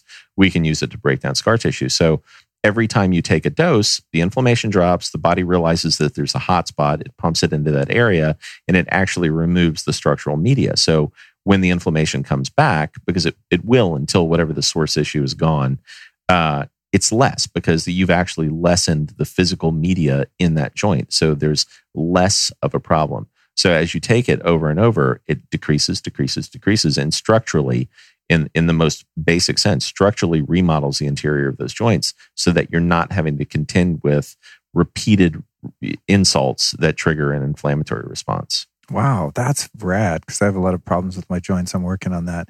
So, if this in this particular formula in this revive, if this is two percent um, of this enzyme, could one take a bunch of serrapeptase capsules and dump them in here and maximize that? Or oh it, yeah, yeah, I, I, yeah, I've done it when I was I was working hmm. on uh, decreasing my um, cardiac like calcium scores and things like that, and I wanted to drop out a lot of the things that are that are still kind of latent in arterial pathways, and that's one of the things that'll actually do it. Um, so yeah, I up the concentrations many, many, many fold. It stings. So when you when you take it, it's uh, as one person put it, spicy. Right. so I, I've had two people say that. Uh, one was about the uh, the dimethyl sulfoxide, the DMSO that's used on the hair product, uh, is referred to that as spicy as well. And the other was when I made a, a formula just to kind of clean out all of all of my uh, circulatory system. That's that's very cool. I'm going to do that because when I was working with serrapeptase years ago, I understood the the problem with the assimilation by mm-hmm. just swallowing the pills. Right. Uh, so just again from my past, knowing if you want to get something in your bloodstream and get it past your gut, you can do it in an enema or just you know like a syringe up the keister. So I used to make these super potent. I'd take a shot glass and I'd put maybe like ten capsules of serrapeptase in there, and then stir it up with water, and yeah. then draw it into a little rectal, uh, you know, syringe. I just take yeah. that and go to sleep to to get what I thought would be that that enzyme to bypass the gut and get where it was supposed to go but this sounds like a much easier way to do it. It is. You know, one thing you were saying about your joints, and, and I noticed this with myself because I had an old soccer injury on my on my left knee, and using that dropped the inflammation, took out a lot of the scar tissue, and that takes it to a certain point. But this goes back to what I was saying about you kind of want to address both sides of the sine wave, right? You, the top of the wave and the bottom of the wave. So you want to do the things that are going to rebuild it and bolster it, and also take the things that are going to remove the the damaged issues. Um, you might want to look at doing like some PRP injections locally because that if you this isn't going to stimulate a huge amount of you know biogenesis. Like you're not going to pump out a whole lot of new you know cartilage or anything like that. Uh, it'll remove the damaged stuff and you'll get a little bit of new cartilage but based on where you are you're, you're probably better if you use something like uh, really concentrated growth factors and do like prp or stem cells or something like that. Yeah yeah, I'm about due for another round of stem cells. What I've been doing lately is I'm on a pr- pretty committed regimen of um, a really powerful cold laser because I'm trying to cure this back problem and also using the Pulse Center's PMF. So I'll do like two hours on my hip, which is kind of the main mm-hmm. culprit with that PMF, and then do the laser and get a chiropractic adjustment. And I haven't I haven't gotten a lot more mobility in the joint, but the pain has definitely decreased a lot, which yeah. is exciting. Well, I think the mobility. I noticed today. I was doing. Uh, I, I was doing energy practices, right? So it, uh, the um, energy for success, Doctor yeah, doc, yeah. Doctor B's stuff, right? So yeah. I, I do those every day, and I was doing doing them this morning. And there's one where you, you know, you're moving your arms above your head, and I noticed my right shoulder popping quite a lot every time I did it. I thought, ah, you know, that's the next site for a PRP injection. Yeah, shoulder. Uh, because I know that there's nothing left there that's inflamed because of the amount of stuff you know that I suck down in terms of you know, the revive every day. Um, but it's still it's not rebuilding everything, right? right? So you can eliminate the the acute onset of the of the problem, but you're not actually fixing it. And so for that, I uh, you know I I pull a lot of my own blood and spin it down in a centrifuge and do injections. Oh, you make your own PRP? Yeah, I do it all the time. I, I actually I do it I do it literally like every week. Really? Yeah. Oh man, yeah. that's so cool to have the ability to do that. And then what does the uh, L-carnosine and CoQ10 in here do? Uh, so the CoQ10 is magic sauce. it's it's just CoQ10 is so good. Uh, it's it's just it you know it's a cofactor enzyme, but it's uh, the difference between not having it and having it is shocking. The carnosine, the idea with the carnosine was to go back in and provide you aminos so that you could rebuild the the support around something, right? So cartilage doesn't really grow that much. Um, it's because of the blood flow, right? So um, something with a lot of low blood flow, it just doesn't grow that much. So the idea was, well, muscles have a lot, so let's bolster all these things physically by just enhancing the muscles around them and doing muscle repair. So that's what the carnosine's for. And carnosine also has a whole host of other effects. I mean, just cerebrally, it's it's great for your brain. It's good for your muscles. Um, but when you combine that with the CoQ10, you really do get a, a, a big boost. Like, and I know this from doing all the ATP studies. Um, if you buffer CoQ10 the way I've got it buffered in there, you get huge numbers. And it, like I was saying, you know, we did that 3,313%. You can't actually do that because you'll hurt people. But once you know where it's at, you can ratchet it back until you get some really pronounced numbers. And this this goes back to the same point about addressing both sides of the wave, right? So the CoQ10 enhances the cycle. So you're actually able to pump more electrons and you're you're enhancing the ETC. Uh, the C60 knocks out the loss. So it's you're putting a big motor in and you're also trimming the weight on everything else. That's cool. Yeah. Uh, having listened to some of your interviews, as I said, I, I think you're, as you said, motivated more by impact than by you know, getting dying with the most toys. you know? um, yeah, but, but, and and as and I really I really respect that. I mean, I have I have a couple friends that own companies, and I've, I'll have them on my show, and I'm kind of like nudging. I'm like, dude, plug your shit, and they're just that's not what they're about. Um, but what I've noticed in your interviews is you don't like diss other um, uh, C60 products. No, but to me, the space is very competitive and it's difficult to kind of hack your way through the weeds of what the bullshit yeah. C60 is and the real deal stuff. And I think because I'm just like obsessed with finding the real deal, that's why I, I settled on your product because um, I just research as much as I can. But it's kind of like, like the CBD industry is very yeah. similar. Everyone claims to have the best extraction and you know balance of the THC and this and that. I'm like, I don't know. I mean, I found a brand I like. Uh, you know, it's uh, weird, but actually. The C60 space is weird. It's like really competitive and sharky. It's kind of like there's two other industries: the sauna industry and the um, the air purification industry are very kind of catty, and there's a lot of competition of who's doing it right and who's not, and it's weird. And in the supplement world, C60 seems to be this. It has its own little kind of community of yeah. It's a little battles of who's doing it right. Well, one of the things, yeah, and I'm I'm never going to you know diss any particular person because really i hope it gets out to more and more people. Uh, the things that i can definitively tell you because i've actually done the clinical research on this is um, a lot of people hinge on like oh is it 99.99999 or 99.5 or there's biologically speaking such an infinitesimally small difference between those things that it's great if you're selling it because you can say oh it's 99.95 and you can charge a lot more, but you're not actually changing the biological effect that you get. Even if you go down to, we tested it all the way down to like 99.5. Same basic biological effect, very, very minuscule differences. And it, uh, again, I think a lot of that's just profit driven, right? People are trying to hawk something at a higher price. And so that's what they do. And you know, you can you can definitely get there's a lot of people who do it with MCT and a lot of people who do it with olive oil I, I'm just happy that it's getting out there, but I, it does kind of frustrate me sometimes when I, I, I have people send me things and you're like, oh, these guys say it's impossible that you can't get this density, and I'm like, well, that's just poor thinking. You know, we've had third party verifications, and sure you can. You know, anybody could if they really if they just thought about the process a little bit instead of just going, ah, let's focus on this 1% instead of addressing the 99% of this other component, you know. Um, I, I hope that it levels off a little bit, but there are some there are a couple of companies that I've seen where it scares the bejesus out of me because they're selling just amorphous carbon and it's not carbon 60 like definitively if you run a spec on it because i've got an hplc in the lab. If you run a spec analysis on it it's not c60 right? The peak is in the wrong spot. And if you're not getting that that nice handy dandy 720 peak it's different. And they just keep hawking it and I talked to a, a fellow who actually runs a like he posts a bunch of stuff on his site about C60 and does all these different analytical things and compares the prices and the the ratios and and he called me one time. He's a really nice dude, and we were talking, and he said, "Well, you know, I'm taking this stuff," and I said, "That's cool, but it's not actually C60." And he said, "Well, you know, I've gotten these great effects," and I said, "Yeah, that's true, but you'd get those same effects just from taking activated charcoal. The problem is if you continue to do that, I mean, you don't want to hammer down activated charcoal on on a long term basis because you're going to deplete yourself of other nutrients. I mean, it's going to literally suck them out of your system. And sure enough, um, I think it was only literally like three weeks after I had that conversation, he called me and said, "I had to go to the hospital." Turns out, you know, it, and it was exactly that.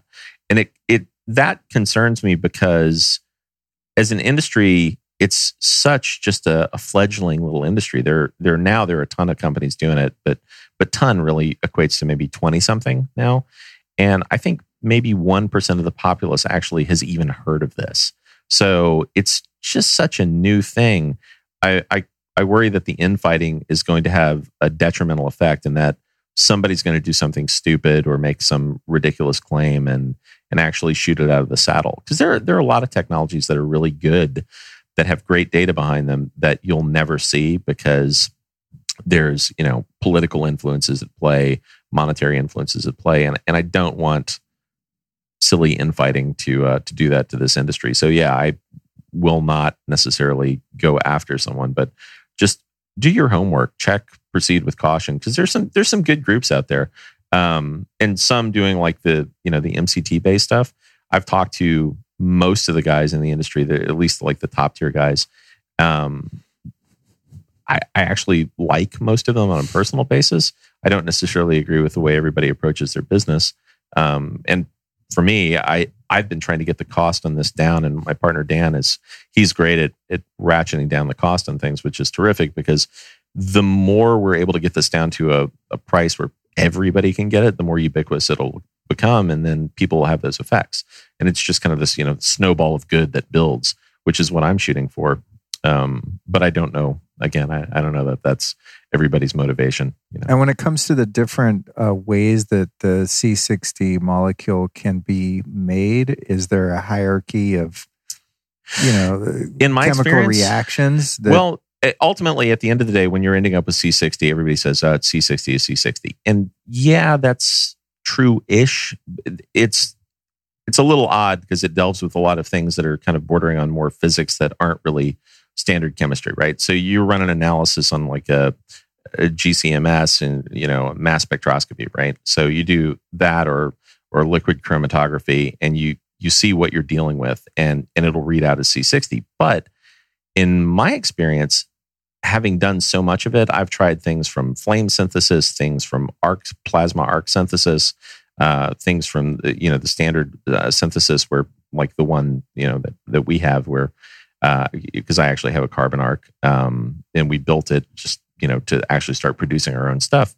Um, and the, the majority of what we get is actually not our own because it's not really at scale. But in dealing with that, yeah, there there is a difference. I I've noticed a difference in feel. I haven't quantified it yet because the the equipment when things read out spectrally the same, everyone just says, "Oh, that's the gold standard. It's the same."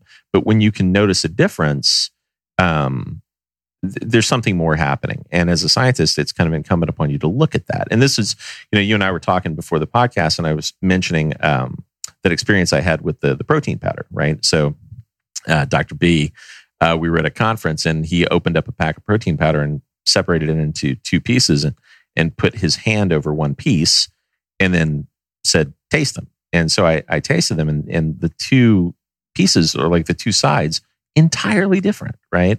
And so much so, you know, I, I asked him, I said, well, what did you do? And he said, well, this one, you know, I, I charged it with source energy and, and this one is, you know, just the regular. And the one that was charged was delicious. Like I was drawn to suck that stuff down. Uh, and I brought it, I brought it back to the house where I was staying and, and had the friend that I was staying with, I had her try it as well. Same thing. You know, one was fantastic. The other one, eh. And having seen him do that, it it triggered something in my head, which is, well, okay, nothing is changing chemically, right? It's the same compounds, but something is changing. So, what is that something? And my hypothesis at this point, and, and I've been developing equipment to to actually test for this, is that you're you're starting to look at uh, differing states. And I always loathe it when people use quantum because it's you know it's like quantum synergy. It's scientific terms that people don't really understand that they throw around a lot. But in this case, it it truly is that. It's something that's at a scale that's like you know Planck length kind of scale. You're you're changing the the function or the spin of more likely than not the actual spin of electrons. And so you're changing something's energy state like its inherent energy potential. And when you do that and i know from the experience it tastes different. So if you can see that something tastes different it means that there is a mechanism to test for it. We just may not have it yet. So in the c60 world when i tasted something or ingested something rather from um, an arc a plasma arc process uh, versus the standard electrical arc process that you know we use uh, and most of the guys worldwide use there was a difference. And i i know what the spectral analysis says but i also know what my body says. And of the two uh, i'm inclined to go okay chemically it's the same but something's different.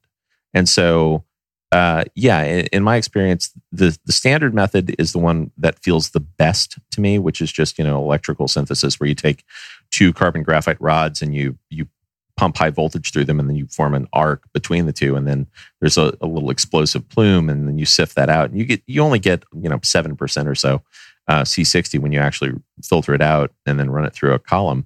Um, but that's the one that feels the best. The the plasma arc looks a little different feels a little different uh, it actually the, the color's different which you, you can say that's because of particulate size but even when you ball mill the stuff down and make it more refined it still has a different look and um, again, there there are things that we don't have the technology to explain yet. But when I personally experience something like, oh, this feels different, well, that's you know, I'm inclined to say there's something different. We just don't know. Which is actually what I had mentioned earlier about olfaction.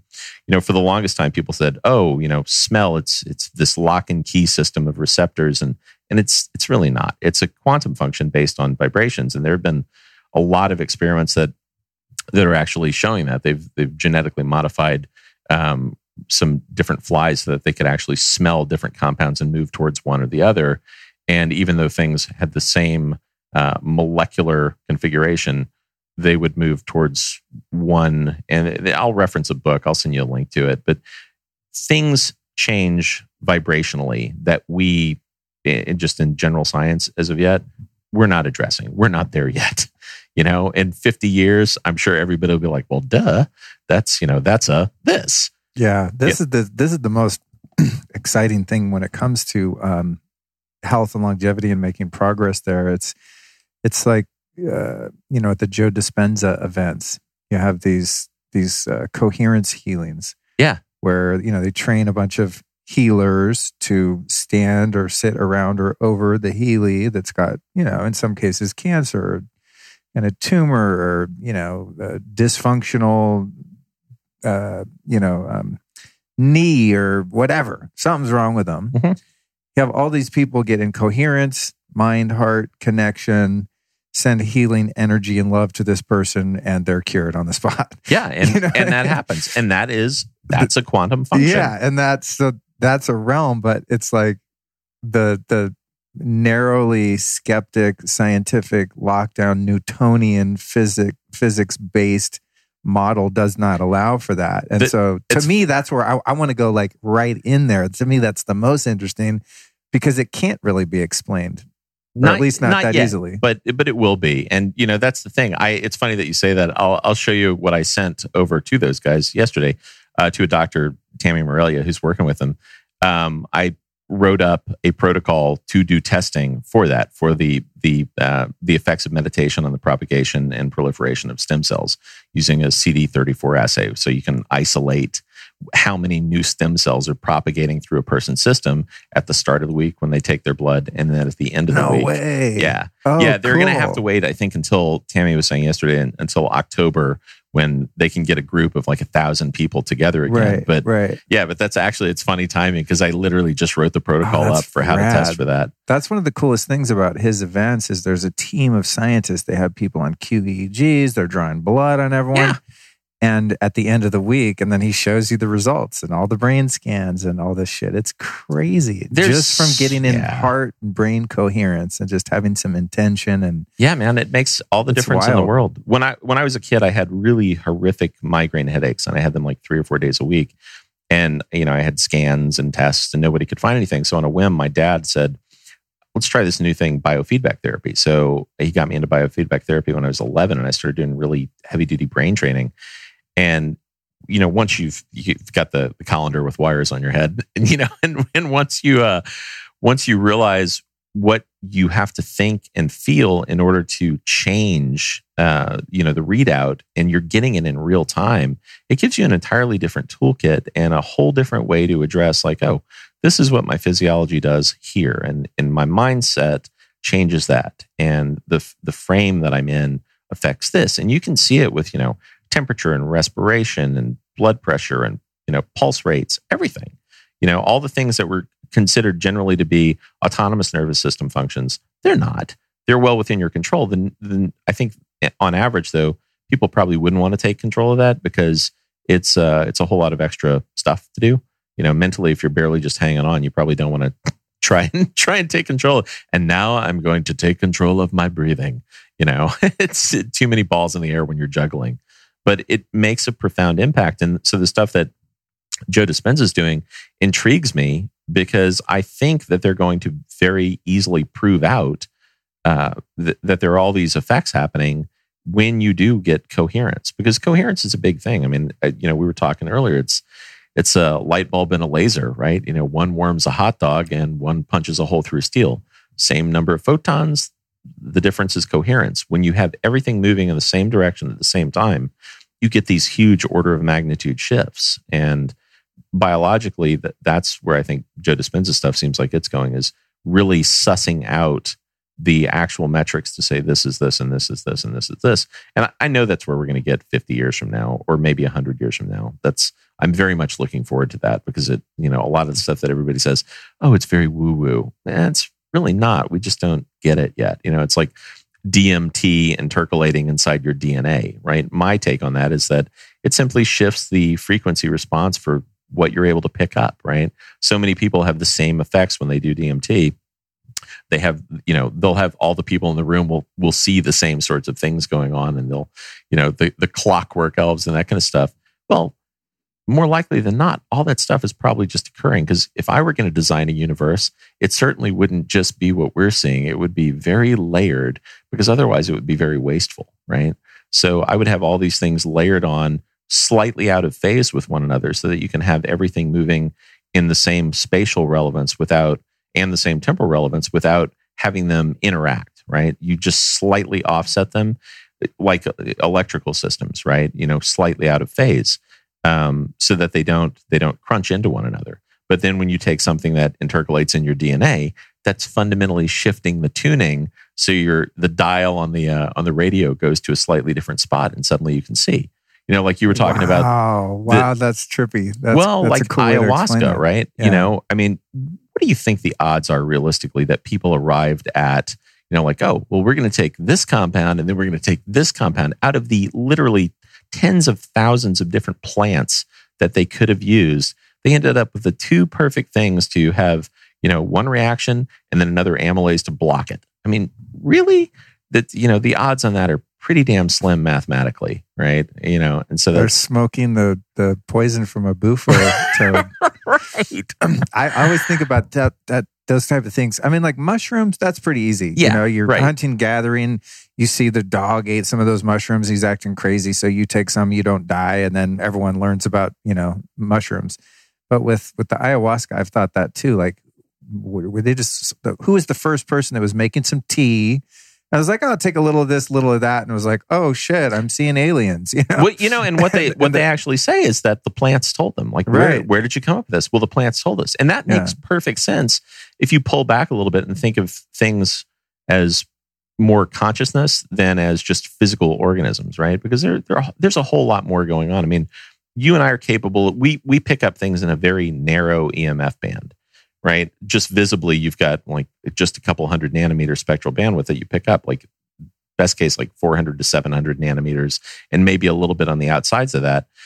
We have all of the onboard equipment to process a lot more of that. I don't know if you saw any of the stuff where the guys were were using a chlorophyll derivative to give people night vision. So they made drops out of a chlorophyll chlorophyll derivative, and it gave them night vision. Um, and Wow. so yeah, so you you have the onboard chemic or the onboard mechanisms to process it, but you don't actually have the compounds that allow you to see in that range. And they also did a similar thing with retinol A derivative, and it gave them the other end of the spectrum. So they were seeing things like insects see, you know. And so again, we have all the onboard equipment. We just normally don't have the compounds that trigger that, which makes me think, you know, a lot of the people that see things in their field of perception that are different than what the average person sees they may just have some you know genetic trait towards making a different compound that allows them to see a higher frequency band. Um, or they may have some experience that triggers that compound to be produced.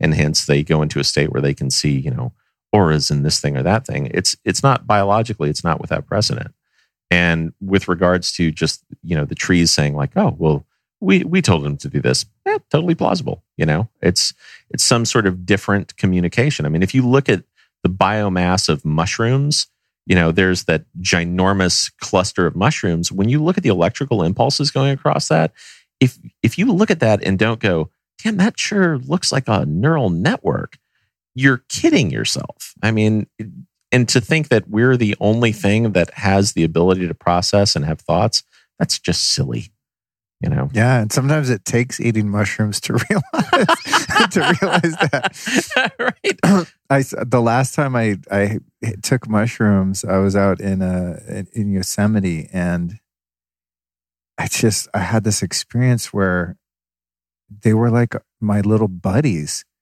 They absolutely had this consciousness that I, it sounds crazy now talking about it because you're like, what? I'm not.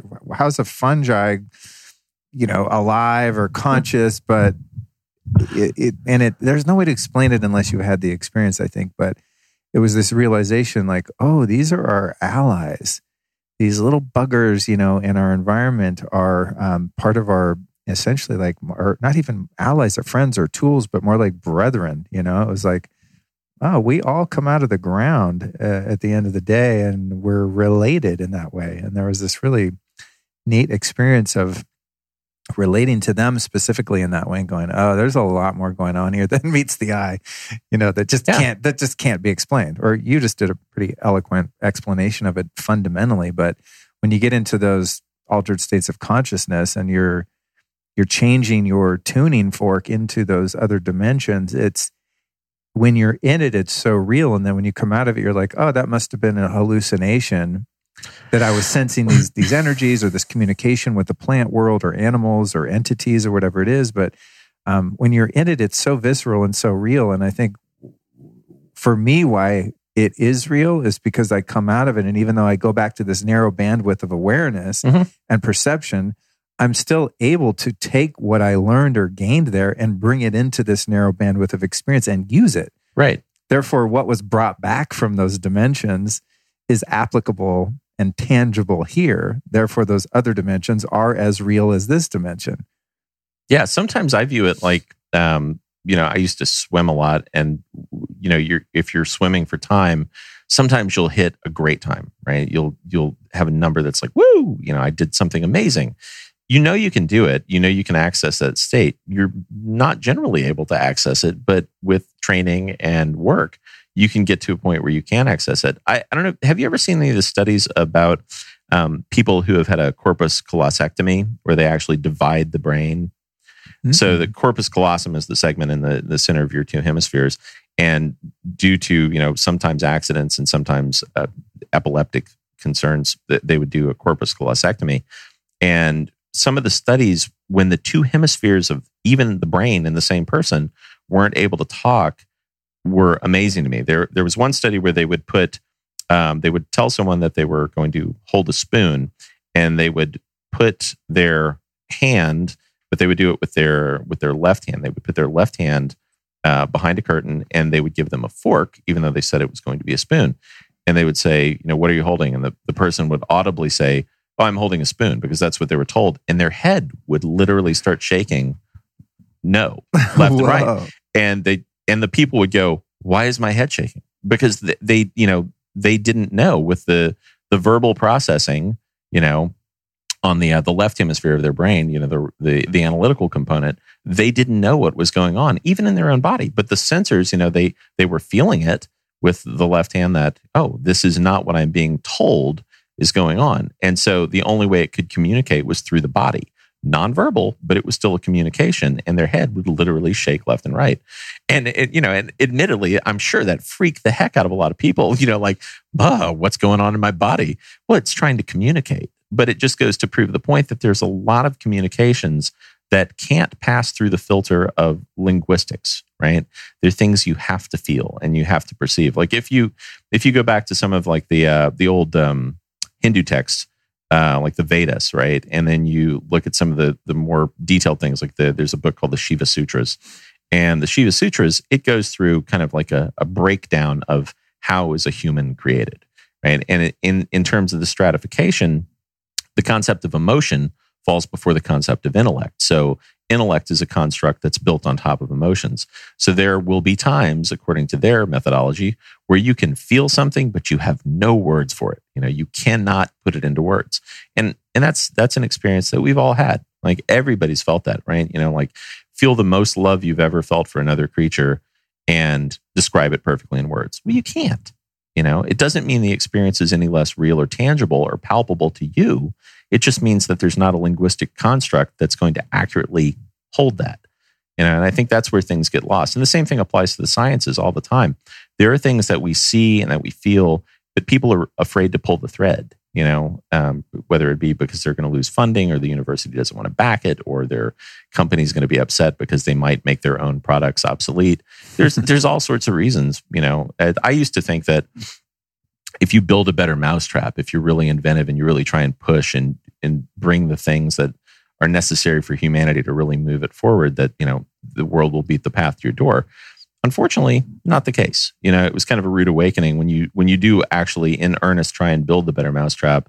Um, the company that has the lame mousetrap really tries to make sure that they've buffered things in such a way that the lame mousetrap still has its market share you know and that's you see that it's pervasive through all of our society you know i mean if humanity would kind of check itself at the door and move with the star trek future instead of the sort of star wars future you know where we were all moving in accord trying to do things for the betterment of humanity and expand our horizons and work together intellectually and, and appreciated one another culturally i mean that's god right now that's super evident you know um, things would be far better you know um, and maybe maybe it'll move that way, but I think it's going to take a little while.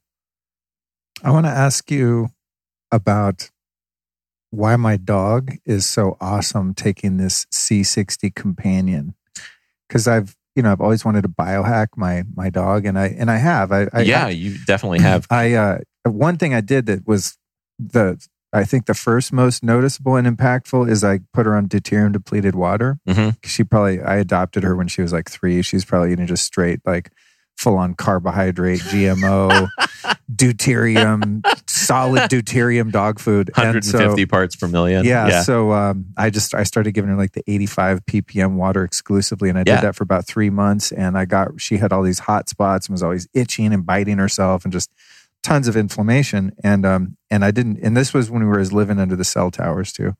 Uh, so it could have had something to do with that. But while still living there, I got her on that water and just completely knocked all that out. And it was like, yes.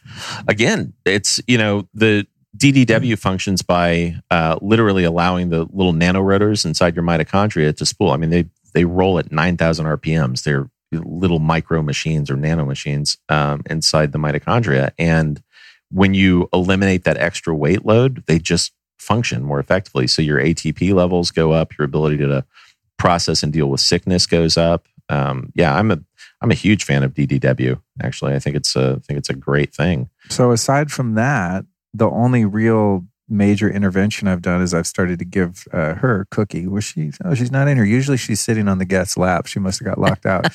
she's kind of my my co-host. Uh, but I started giving her this, and she wasn't having any problems, you know, after that the skin thing that I could quantify. But um, and she's relatively young, so she's pretty energetic. But she is on really good, you know, dehydrated raw food and like everything super chronic. But when I got her on this C60, her energy levels are off the freaking charts now. Oh, it's it's true, man. But it, it happens with us too. I mean, you know, yeah. at large scale, it works with people. We actually, when we first launched um, and actually started selling things in 2017, we just did the pet product first. And because we thought it was going to be a much easier barrier to entry, there'd be less regulatory issues and things like that. And uh, so, literally a couple weeks after we launched, we had all these people calling and ordering, and and I got one of the people on the phone, and I was talking to him, and I said, "Okay, so what you know, what animal are you giving it to? Are you giving it to dogs, horses? What?" Like, animal. What are you talking about? I'm taking it. And it turned out with a lot of people that they would see the effects on their dogs and then, you know, they wanted that effect. So they would start taking it. Like lame dog gets up and starts running after a couple of weeks and, you know, people wanted that same effect and they got it too. It's the, the actual patent for that is, um, it's for mammals. Like if you read the title of the patent, it's uh, cellular enhancements um, for mammals. So, cellular enhancements in biological systems through the use of lipofullerene peptide combinations, I think, and it's all it's all mammalian enhancement, you know. And I and and actually, and I know it works on other critters as well, not just kingdom animalia, but you know, um, you know, insectivora as well. So you can, you know, you can definitely make positive changes across a whole host of species because one of the things I, I hope at some point somebody starts tinkering with that and doing more for bees and other insects that need protection against EMFs and things like that. Oh, interesting. Damn, yeah. I know the bee population. It's dude, it's funniest thing happened a couple days ago. I got an I, I realized a bunch of my old website emails were going to spam. And so I went through and had like 367 old emails from the past six months that had been ignored, like inquiries to my website. And so I'm like going through them one by one because no one else can do that uh, at this point. And one of them was from this PR company who reached out to me as a health influencer and uh, and wanted me to uh, promote 5G. and wanted to pay me money to say, "Oh, let's get 5G going," you know. And I'm it's just hilarious, man, because I'm like, obviously you didn't do your due diligence. I've done like so many podcasts just about 5G with Jack Kruse and all these people, and uh, but I but I thought you know I thought about it, not thought about doing it, but thought about what my response would be without being a dick. They're just doing their job. Right. These, you know, this girl probably has no idea that it's bad for you, and and I you know without being too snarky, I, I answered the email and I said, I wanted to say, you know, you're on the wrong side of history. Dear Charlotte, you're going to die. yeah, you're going to hell. just so you know. But I, I just, I said, you know, thanks for the opportunity, but I am just absolutely opposed to uh, the rollout of 5G. And I said, aside from the detriments to human biology and all animals, I said, please do some research on the effects on the bee population because oh, it's a bee population bad. continues to be decimated by glyphosate and from um, RF. Uh, we're done. That's how we make food. That's you know, actually so that was kind of my answer. Just like, please just research the bee thing because that's like at the end of this whole EMF thing, that's where you you end up. Like that's where the collapse really happens. I think personally. You know, I I was um hanging out and having lunch with uh, a fellow named Bob Curl, who's one of the one of the guys that got the Nobel Prize for uh, discovering C60, and he's like the super genuine, really nice professor emeritus at Rice, and he's just like a sweet human. And we were talking, and that actually, I think, of all the things that we discussed, that seemed to pique his curiosity more than anything else. Was when we started discussing EMF and bees and the effects on bees, um, because I think really sharp guys like that, um, they realize that, you know, as Einstein did too, um, you take out it's the cosmic trigger is the effect my dad used to always say you know it's like oh watch out you've you've already pulled the cosmic trigger. Unknowingly and unwittingly we do something that starts a chain of events that we can't recover from.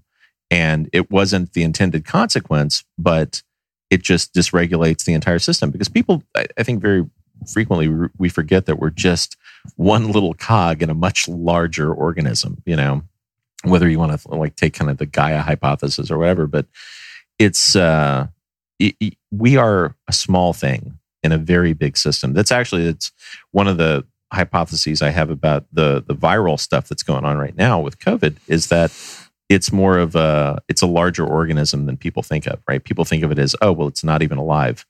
Mm, yeah, maybe in the in the classical sense of thinking of something as alive, but if you look at all of the people who are infected as maybe nodes on a mesh network, right?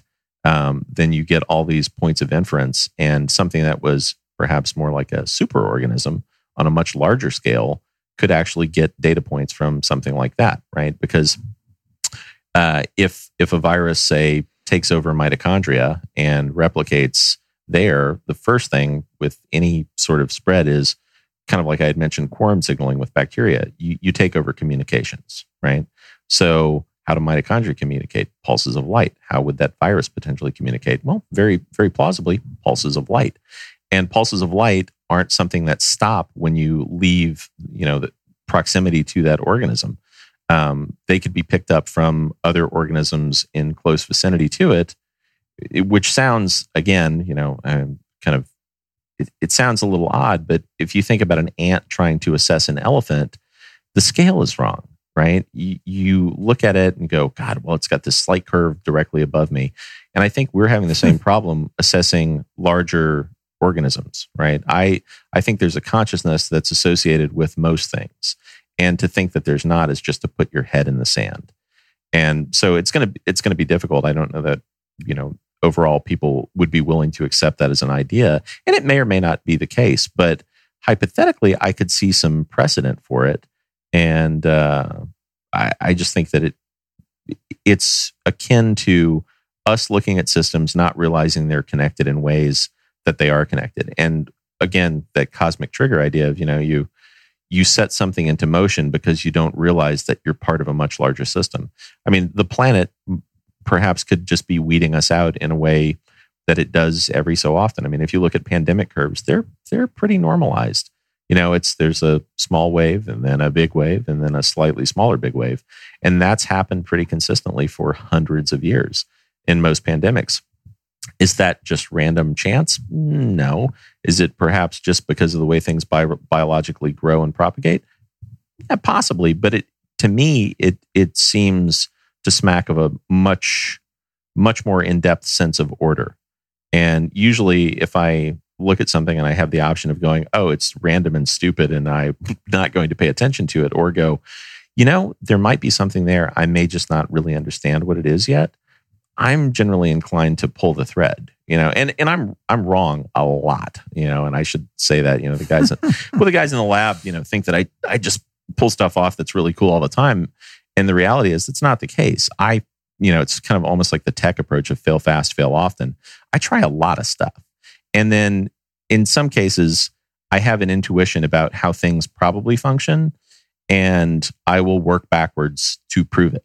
Uh, one of those was our, our patent for uh, anti-metastatics and works like a champ. Um, and we, in the data that we've got in dogs has been great so far. Meaning preventing tumors from growing. well, not not so much growing because once they're in, in location in situ at, the, at their particular spot, they can actually grow, but spreading, right? Oh, okay. Entirely keeping them from spreading. And I will say definitively that yeah, we can keep them from spreading. Like I have not seen anything that would make me think there's any chance of spread, metastatic spread after the fact.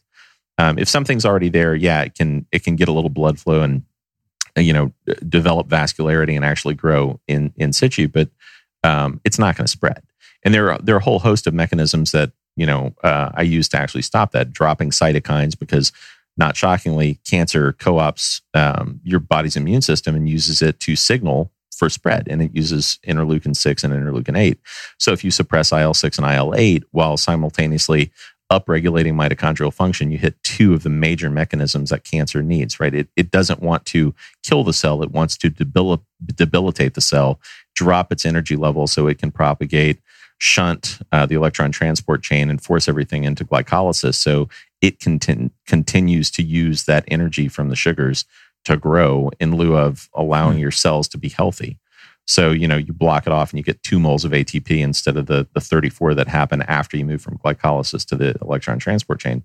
And anyway, so that, that, that kind of mechanism, when we started looking at how how cancer is spreading, it's it's very ordered and it's very well thought out. I mean, in terms of a, an approach, it's very well developed. You know, I mean, granted, it's had you know who knows how many millions of years to develop like that, but if you want to block something like that, um, you have to think through the problem and pull the thread. And there was a there was a point when we were doing that where I got some data back from one of the tests with a pathology lab at a university that we were working with. And they said, "No, this this doesn't work." And I knew that it worked. I could feel it, and just in my bones, I intrinsically was I was so committed to the idea.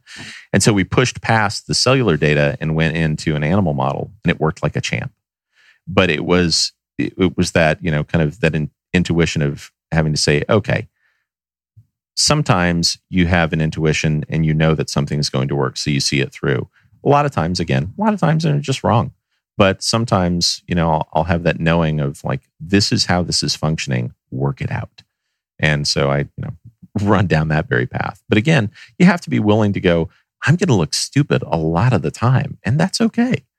You know. Well, yeah. I mean, if you if you win, you know, one out of 10 of those, one Yeah, out of 20 man. of them, it's a big win. Yeah, you know, exactly. Especially Right. talking about something like cancer that, you know, no one seems to have been able to crack the code on really up until Yeah. very recently. Little progress is being made. Uh, let me see where I want to go with this here because there's, oh, I know what we got to cover. And we, I got to check on the, let me check on the time here real quick. So I know we both have to be somewhere. Okay, three. Oh, yeah. Yeah, okay. It's, it's, it's getting close Are to we the running to here the witching hour? it's getting it's getting down to the wire. Um, We both turn into pumpkins. we're gonna have to do an. How long are you out here? We're gonna have to do another one. I, I literally, I'm here through next Tuesday. So okay. yeah, I mean, man. I might not even be kidding because there's a lot of shit I wanted to ask you about, but I, I think we can probably um we can close this one out with the hair loss formula that you made. and I know it worked for you. And I haven't been as diligent. I, I need to, you know, have a calendar and like the number of days and like really stick to it. I've used it here and there. So I don't, and I didn't take before and after pictures.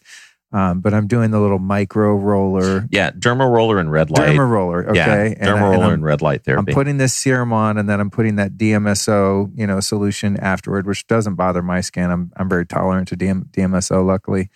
Uh, but it seems like it's gonna work if I stick with it. So yeah, it will.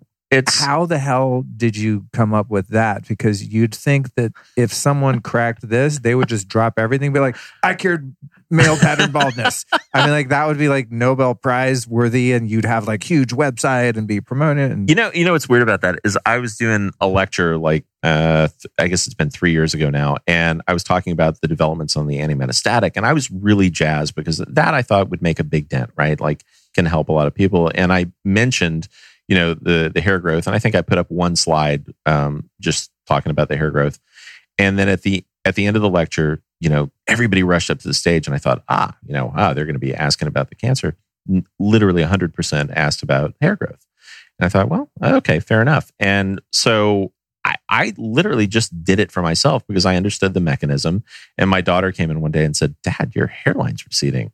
And that day I went to the lab and thought, yeah, that's not happening. So I just whipped up what I knew would fix it, used it, fixed it, put it back on a shelf, and didn't touch it for years because that's not what I was working on. And, and admittedly, that seems in retrospect maybe kind of stupid because, you know, if Uh, I could probably fund every bit of research I ever wanted to do if that got out more. And and maybe at some point it will. We're actually finalizing the patent on it now.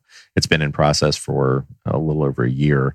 And generally with patents, you know, like you submit a patent, about a year later it comes back and they they rebuff some points in it and say like, oh, you know, you can't do it because of this, and you have to explain why, which is what we did a couple months ago with the office action that we received. So I'm sure it'll be coming out of the chute here soon, and then it'll be formally patented, um, as opposed to just you know being pending at this point. But it was it was honestly it was really straightforward, right? So you you've got anagen, telogen, and catagen phases in the growth cycle, and my thought was hair wants to do what hair wants to do, right? Hair follicles have a job. It's to make hair.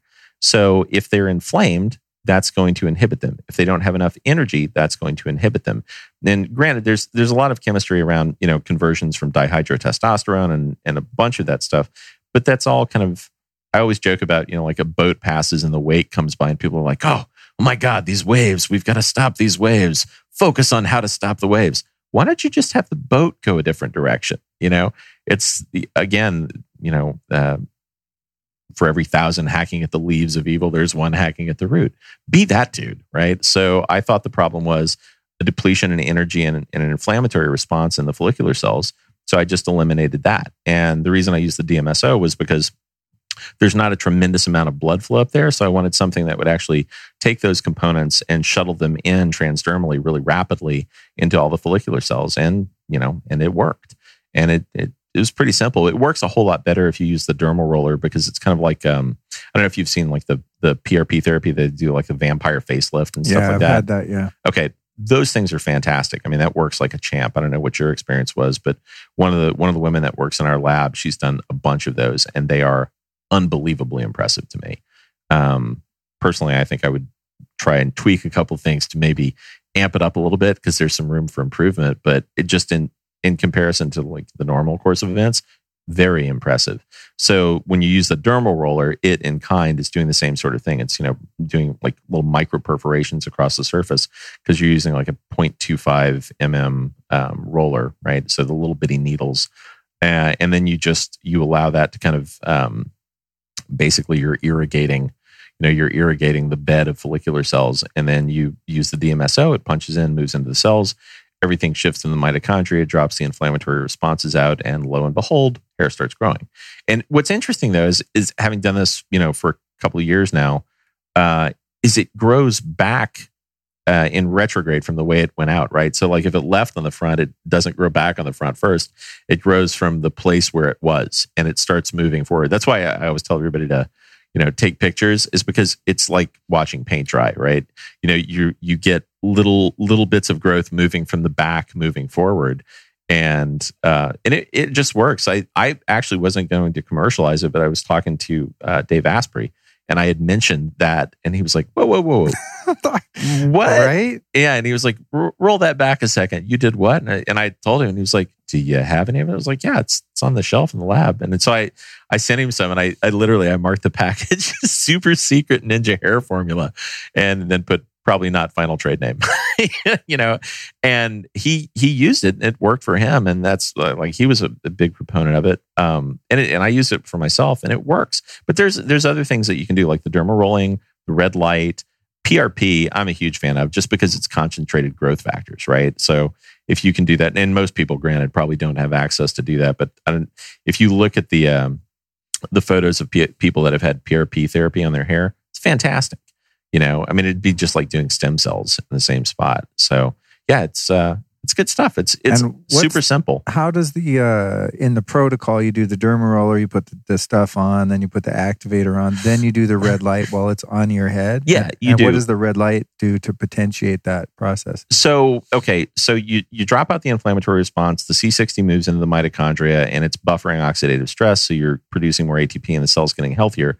The red light at 670 ish nanometers uh, hits cytochrome inside the cell. So it's you're you're basically you're oscillating uh, an, a, a nitrogen uh, or nitrous oxide atom off, and you're replacing it with an with an oxygen. So you're you're basically mechanically stimulating the cells. You're photonically stimulating the cell cycle.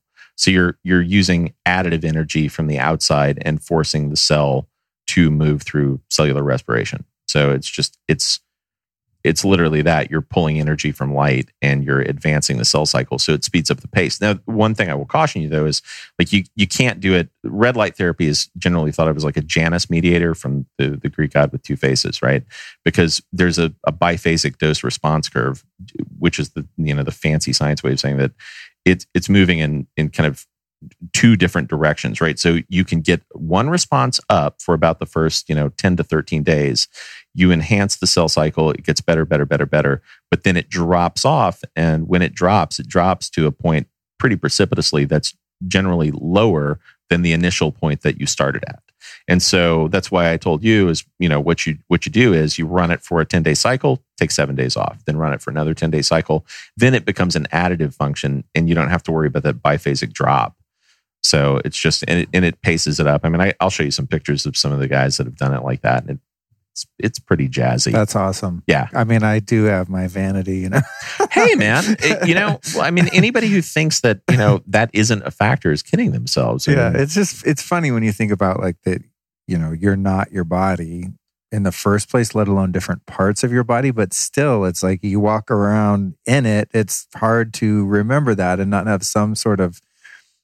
I I personally like it. It's like having a great car. I mean, I Yeah. I very much like having having a functioning body. And yeah, and also I think just I think we share that if something's broken, it's not meant to be broken. How do you fix it? And so when you told me about that formula, I was like, well, yeah, like why can't I have hair like I did when I was 20? Yeah, So I'm going to get a calendar in my bathroom so that I can mark off the days and like actually keep track of it. Cause that's where I kind of fell off. I was like, wait, how many days I do it? I better stop. And I wasn't disciplined um, enough about it, but I'm encouraged now. And also, I've got one of the little portable Joovv lights, oh yeah. little handheld one. So it's super easy. Just hang out, watch TV, and just, you know, blast my dome with.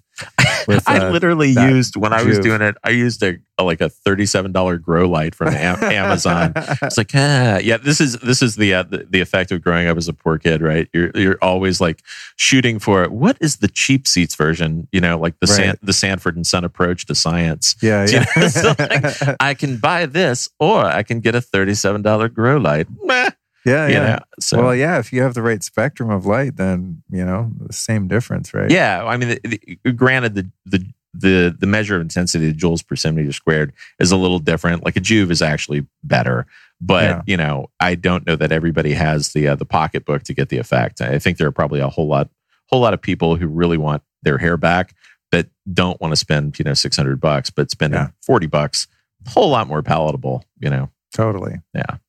Well, dude, I had so many things on my list here that we didn't get to, but we covered a lot. And um, I think I'll just have to get you back and we'll just my do a, pleasure, man. It would we'll be do it a, light, a lightning round to just get your take on on a bunch of shit that I do. and it'll be one word answers. Yes, Yeah. no, Do it, don't do it, like it, don't like it. cantaloupe. Uh, But I do have one closing question, Yeah. and that is who are three teachers or teachings that have influenced your life and your work that you might recommend our audience go check out? Ooh. Uh, let's see. Definitely one of the one of the biggies was um, doing meditation. So, and I started out doing TM, right? So I did biofeedback therapy for a number of years when I was a little kid, and then that was kind of a precursor to doing meditation. And I've done that for know, 25 plus years now, and that that was a, a big shift because I was I was a smart kid, but when I started meditating, it was suddenly like the lights turned on. Things made connections that had never made connections before, and it was expansive. Um, so I would definitely tell you know anybody find whatever flavor of contemplative work or meditative work that fits you and do it. You know, just be silent. You know, whatever whatever that modality is, because there are a lot of them. So for me personally, it was you know TM. Um, so Maharishi Mahesh Yogi was the the fellow behind TM. Uh, then other things that I think uh, are really handy. I, I've seen a lot of technologies, but the the one I've been using for the past year was um, Dr. Morgullin's Energy for Success stuff. That's legit. I mean, he has got that thing programmatically dialed in, and it's uh, it's very different. And I also appreciate the fact that you know Dr. B is like double board certified MD. And when we have discussions about this stuff, he does not sugarcoat it because I'll ask him a question. He'll flat out give me the answer and he'll take it from the physical to the biochemical to the chemical to the you know the quantum physics level and give me like the entire spectrum of answers which for somebody that's geared the way I am is great because you know I, like I then go oh okay got it. And and I can move on as opposed to wanting to like pull on that thing so that's uh, energy for success is what he calls the company Yeah, And- one of my he's been on the show, and I'll put the I'll put it in the show notes. I forget the episode number, but one of my favorite interviews of all time. It was like one of these, like two hours, just he's man dr hole. v is he's great we met uh, at the um, bulletproof conference and he actually like plucked me out of the just walked up to me and said you come with me you're the person i'm here to Really? meet wow. yeah and actually and like plucked me out and and it, it was one of the best best things i think that's probably ever happened to me because the stuff that he's teaching is uh again it's programmatic right it's it's like science you do the experiment you get the result and his is no different. You you put in the time, which is admittedly a bit of a bitch to do sometimes because you know it's usually like ninety minutes a day of of physical practices and then breathing exercises and things like that, and and that's a chunk, especially because I run. I don't sleep a ton, which is probably not the best thing, but I I really push a lot, and to carve out you know a full ninty minutes every day is a lot, but proof's in the pudding, man. The uh, the effects are worth it. So if it makes you that much more efficient, it's worth doing. So that's definitely one. So I would say you know meditation and Dr. B's stuff. Uh, third thing, and th- this is a little bit odd. When I was in my early twenties, um, I I was reading a lot and I was really inquisitive and I was trying to figure out what was going on. I kind of felt like I was at a concert and I had lost um, lost all reference to the highs and the lows. I knew that there was a lot going on that I wasn't able to perceive. And this is probably kind of what pushed me towards really working on meditation in general. But I, it was it was a, a book called The Razor's Edge by W. Somerset Maugham. And it's it's not so much a teaching, but in terms of just uh, an idea about getting perspective on things, like life is fleeting, appreciate it, you know? um, try and make a difference and have a positive impact while you're here. And it's, you know, that's, uh, my grandfather used to say, be good, do good, the rest will take care of itself. And that's just kind of, uh, that book sort of epitomized that to me is, you know, it's actually, it's one of the reasons I, I left my job and I went kind of on a quest, kind of akin to yours and, you know, went to a monastery and uh, got used to silence so I could go off into the mountains and meditate my way to enlightenment. So I, you know, it was this whole programmatic thing that I had worked out, which never actually came to pass. In the end, you know, I ended up living the, uh, you know, the standard kind of householder life and, and doing my gig. But as fate would have it, shockingly, uh, it seems like I've been able to get more of a response and be more of a benefit here than in a cave. So, yeah, so it's a bitch. I know. yeah, you know, I yeah, actually, the cave would the cave would have been a whole hell of a lot easier. I think There's think. something about that renunciate path that definitely yeah, is, man, uh, the minimalist uh, approach to it. But yeah, I guess you have to find your dharma and that's it, and go after it. And for and some, it's it. for some, it's coming back here and be like, okay, I'm gonna I'm gonna trudge through this and try and uplift in the ways that I can. Well, I mean, actually, doing what you're doing is huge because you've created a forum for people to find those sorts of things. I mean, the the work yeah. that I do, it's at some point here in the near future it'll become mainstream, but for right now, it's it's reasonably fringe. But you know, the people that listen to your show, um, they want to see the next thing, the cutting edge stuff. You know, look at the science that isn't quite you know considered to be normal science yet and I think it makes a big impact. And you know, I mean, we're effectively kind of trying to do the same thing, move the needle where we are. Yeah. And so those those three things, I think, you know, the Dr. B's stuff, uh, TM, and Somerset Maugham, those were three biggies for me. And then as an aside, John Gray, I think uh, like that cat is he's super legit, and yeah. um, you know his his uh, information about relationships, having read his books before. Yeah, he's on point. Uh, anybody who wants to relate with uh, anyone romantically, do yourself a favor. I 100% read some John Gray stuff. 100% agree. Yeah, yeah. he's a, one of my favorite guests. He's been on three times. I've learned so much from him. I and, have heard every one of those actually. Yeah, oh, yeah. cool. Yeah, yeah. and it, it's funny because uh, uh, my girlfriend Allison, we met him in Park City. We went out for Dr. Harry Adelson's uh, uh, film launch out there, and a bunch of people in our field were there and whatnot. And so we got to go do a guided meditation with John. It was really cool, and that was her first time, I think, really encountering his his work or him. She really vibed his whole thing because he's all about love, you know. Right. A longtime meditator, but uh, she has no idea that I'm using his stuff constantly in our relationship.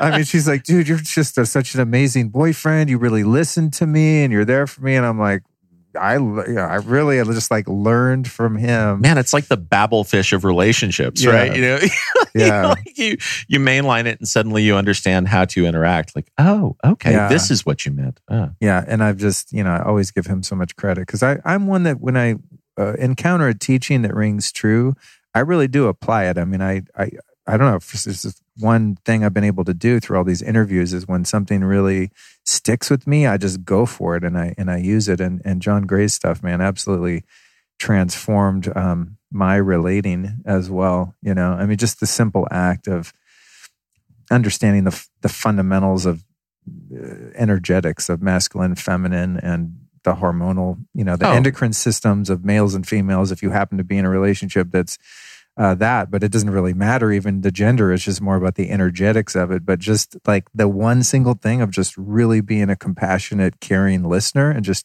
shutting up and not trying to solve my girlfriend's problems Right. unless she asks and gives me permission, then I'm like, I know what to do. But just really, man, just being there and holding space and just not being, you know, feeling um, threatened or getting all codependent and sucked into it and just really just being there and being objective and compassionate. And it's just, it's incredible what doing, how, how much doing nothing actually does. That's just one little nugget. So, yeah, I'm a huge fan of his teachings too.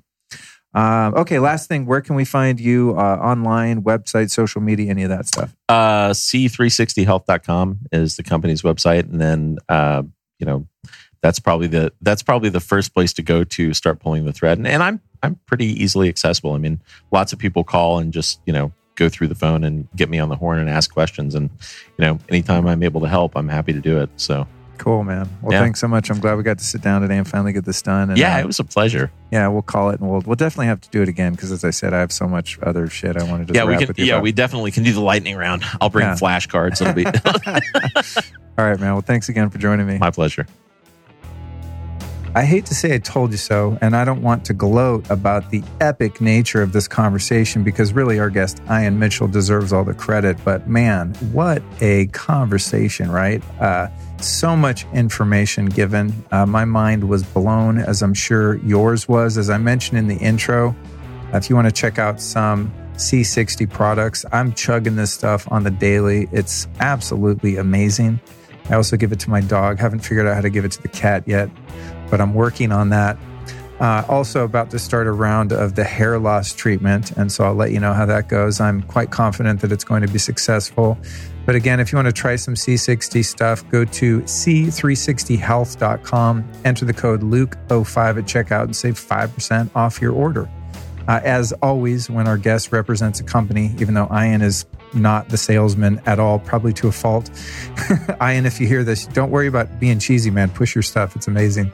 But uh, he was able to give us a discount, which is really cool. So, again, that's c360health.com. Next week, we have a really fun episode on Tuesday. It's called Spiritually Sassy How to Dance with Your Shadow and Free Yourself from Suffering with my friend Sah D'Simone. And that show was so fun. I thought this show with Ian was fun and we were laughing our asses off. But dude, next week's show with Sah is just pure silly craziness. It's so fun. Uh, Sah is from originally from Brazil and uh, then New York and like myself, escaped from the fashion industry and got into spirituality. And uh, he's a fantastic guy. He was on the show, I don't remember what episode, but a couple of years ago. And, uh, and he's in LA now. So he came back on. So that's next Tuesday. Make sure you subscribe to the Lifestylist podcast so you don't miss any episodes to follow. Let's thank our sponsors. We've got some amazing biohacker grade, next level medicinal mushroom liquid extracts from Lifecykel. That's L I F E C Y K E L, lifecykel.com. Of course, I have a discount code for you there. It's, it's uh, what is it? It's Story 15. And that gets you, guess what? 15% off at lifecykel.com. Then we've got our friends over at Sovereignty. That's sovereignty.co slash Luke. And these guys have two products that I'm absolutely obsessed with. One of them wakes you up and helps you brain function, and one of them helps you chill out and go to sleep or relax, as the case may be. All kinds of Chinese medicinal herbs. They're fermented. They put CBD and crystals in there and all kinds of wild stuff. So that's sovereignty.co slash Luke. And then last but not least, uh, the company that keeps my skin beautiful. Actually, my girlfriend Allison uses this stuff too. It's called Osea. And you can find it at oseamalibu.com slash the lifestylist. That's oseamalibu.com slash the lifestylist, spelled O S E A like OC. And that's because they use all kinds of plant based products from where? The sea. So, of course, I love it because I love water and I love our oceans. Osea makes some really high quality skincare products. They're absolutely fantastic, very high vibe, conscious company. Extremely happy to support them and have them support the show. So again, that's oseamalibu.com slash the lifestylist. And you're going to save 10 bucks off your first purchase of $50 or more by using that link. So I think that's it. I know that's a lot of links. I feel like at the end of every episode, I'm like, link, link, link, link, link. but that's where we do the business is at the end of the show. So if you're a super fan and you're listening through to the end, you know I love you and I appreciate you. Thank you for supporting the work that I'm doing here. I'm absolutely thrilled to sit down and talk to people like Ian. He's become a friend and I don't know if any of these people would be friends with me if I didn't host this podcast. I'm weaseling my way into the lives of so many uh, brilliant and kind people who are doing great work in the world, as is Ian. And he's, you know, sending me all kinds of different formula he's working on, and he's really helping me out with some with some health issues that I've been uh, going through for a couple years as a result of the EMF exposure uh, that I went through, which I'm sure you're sick of hearing about. But anywho, uh, I think that's it for this episode. Again, uh, tune in on Tuesday for Sah D'Simone. That's going to be a really fun episode. And uh, my promise to you is that I'm going to keep them coming. I've got some great interviews lined up in the next couple months, and uh, I'm just really stoked to be doing what I'm doing. And it wouldn't be possible without ears like yours. So thank you. I'll be back in them on Tuesday.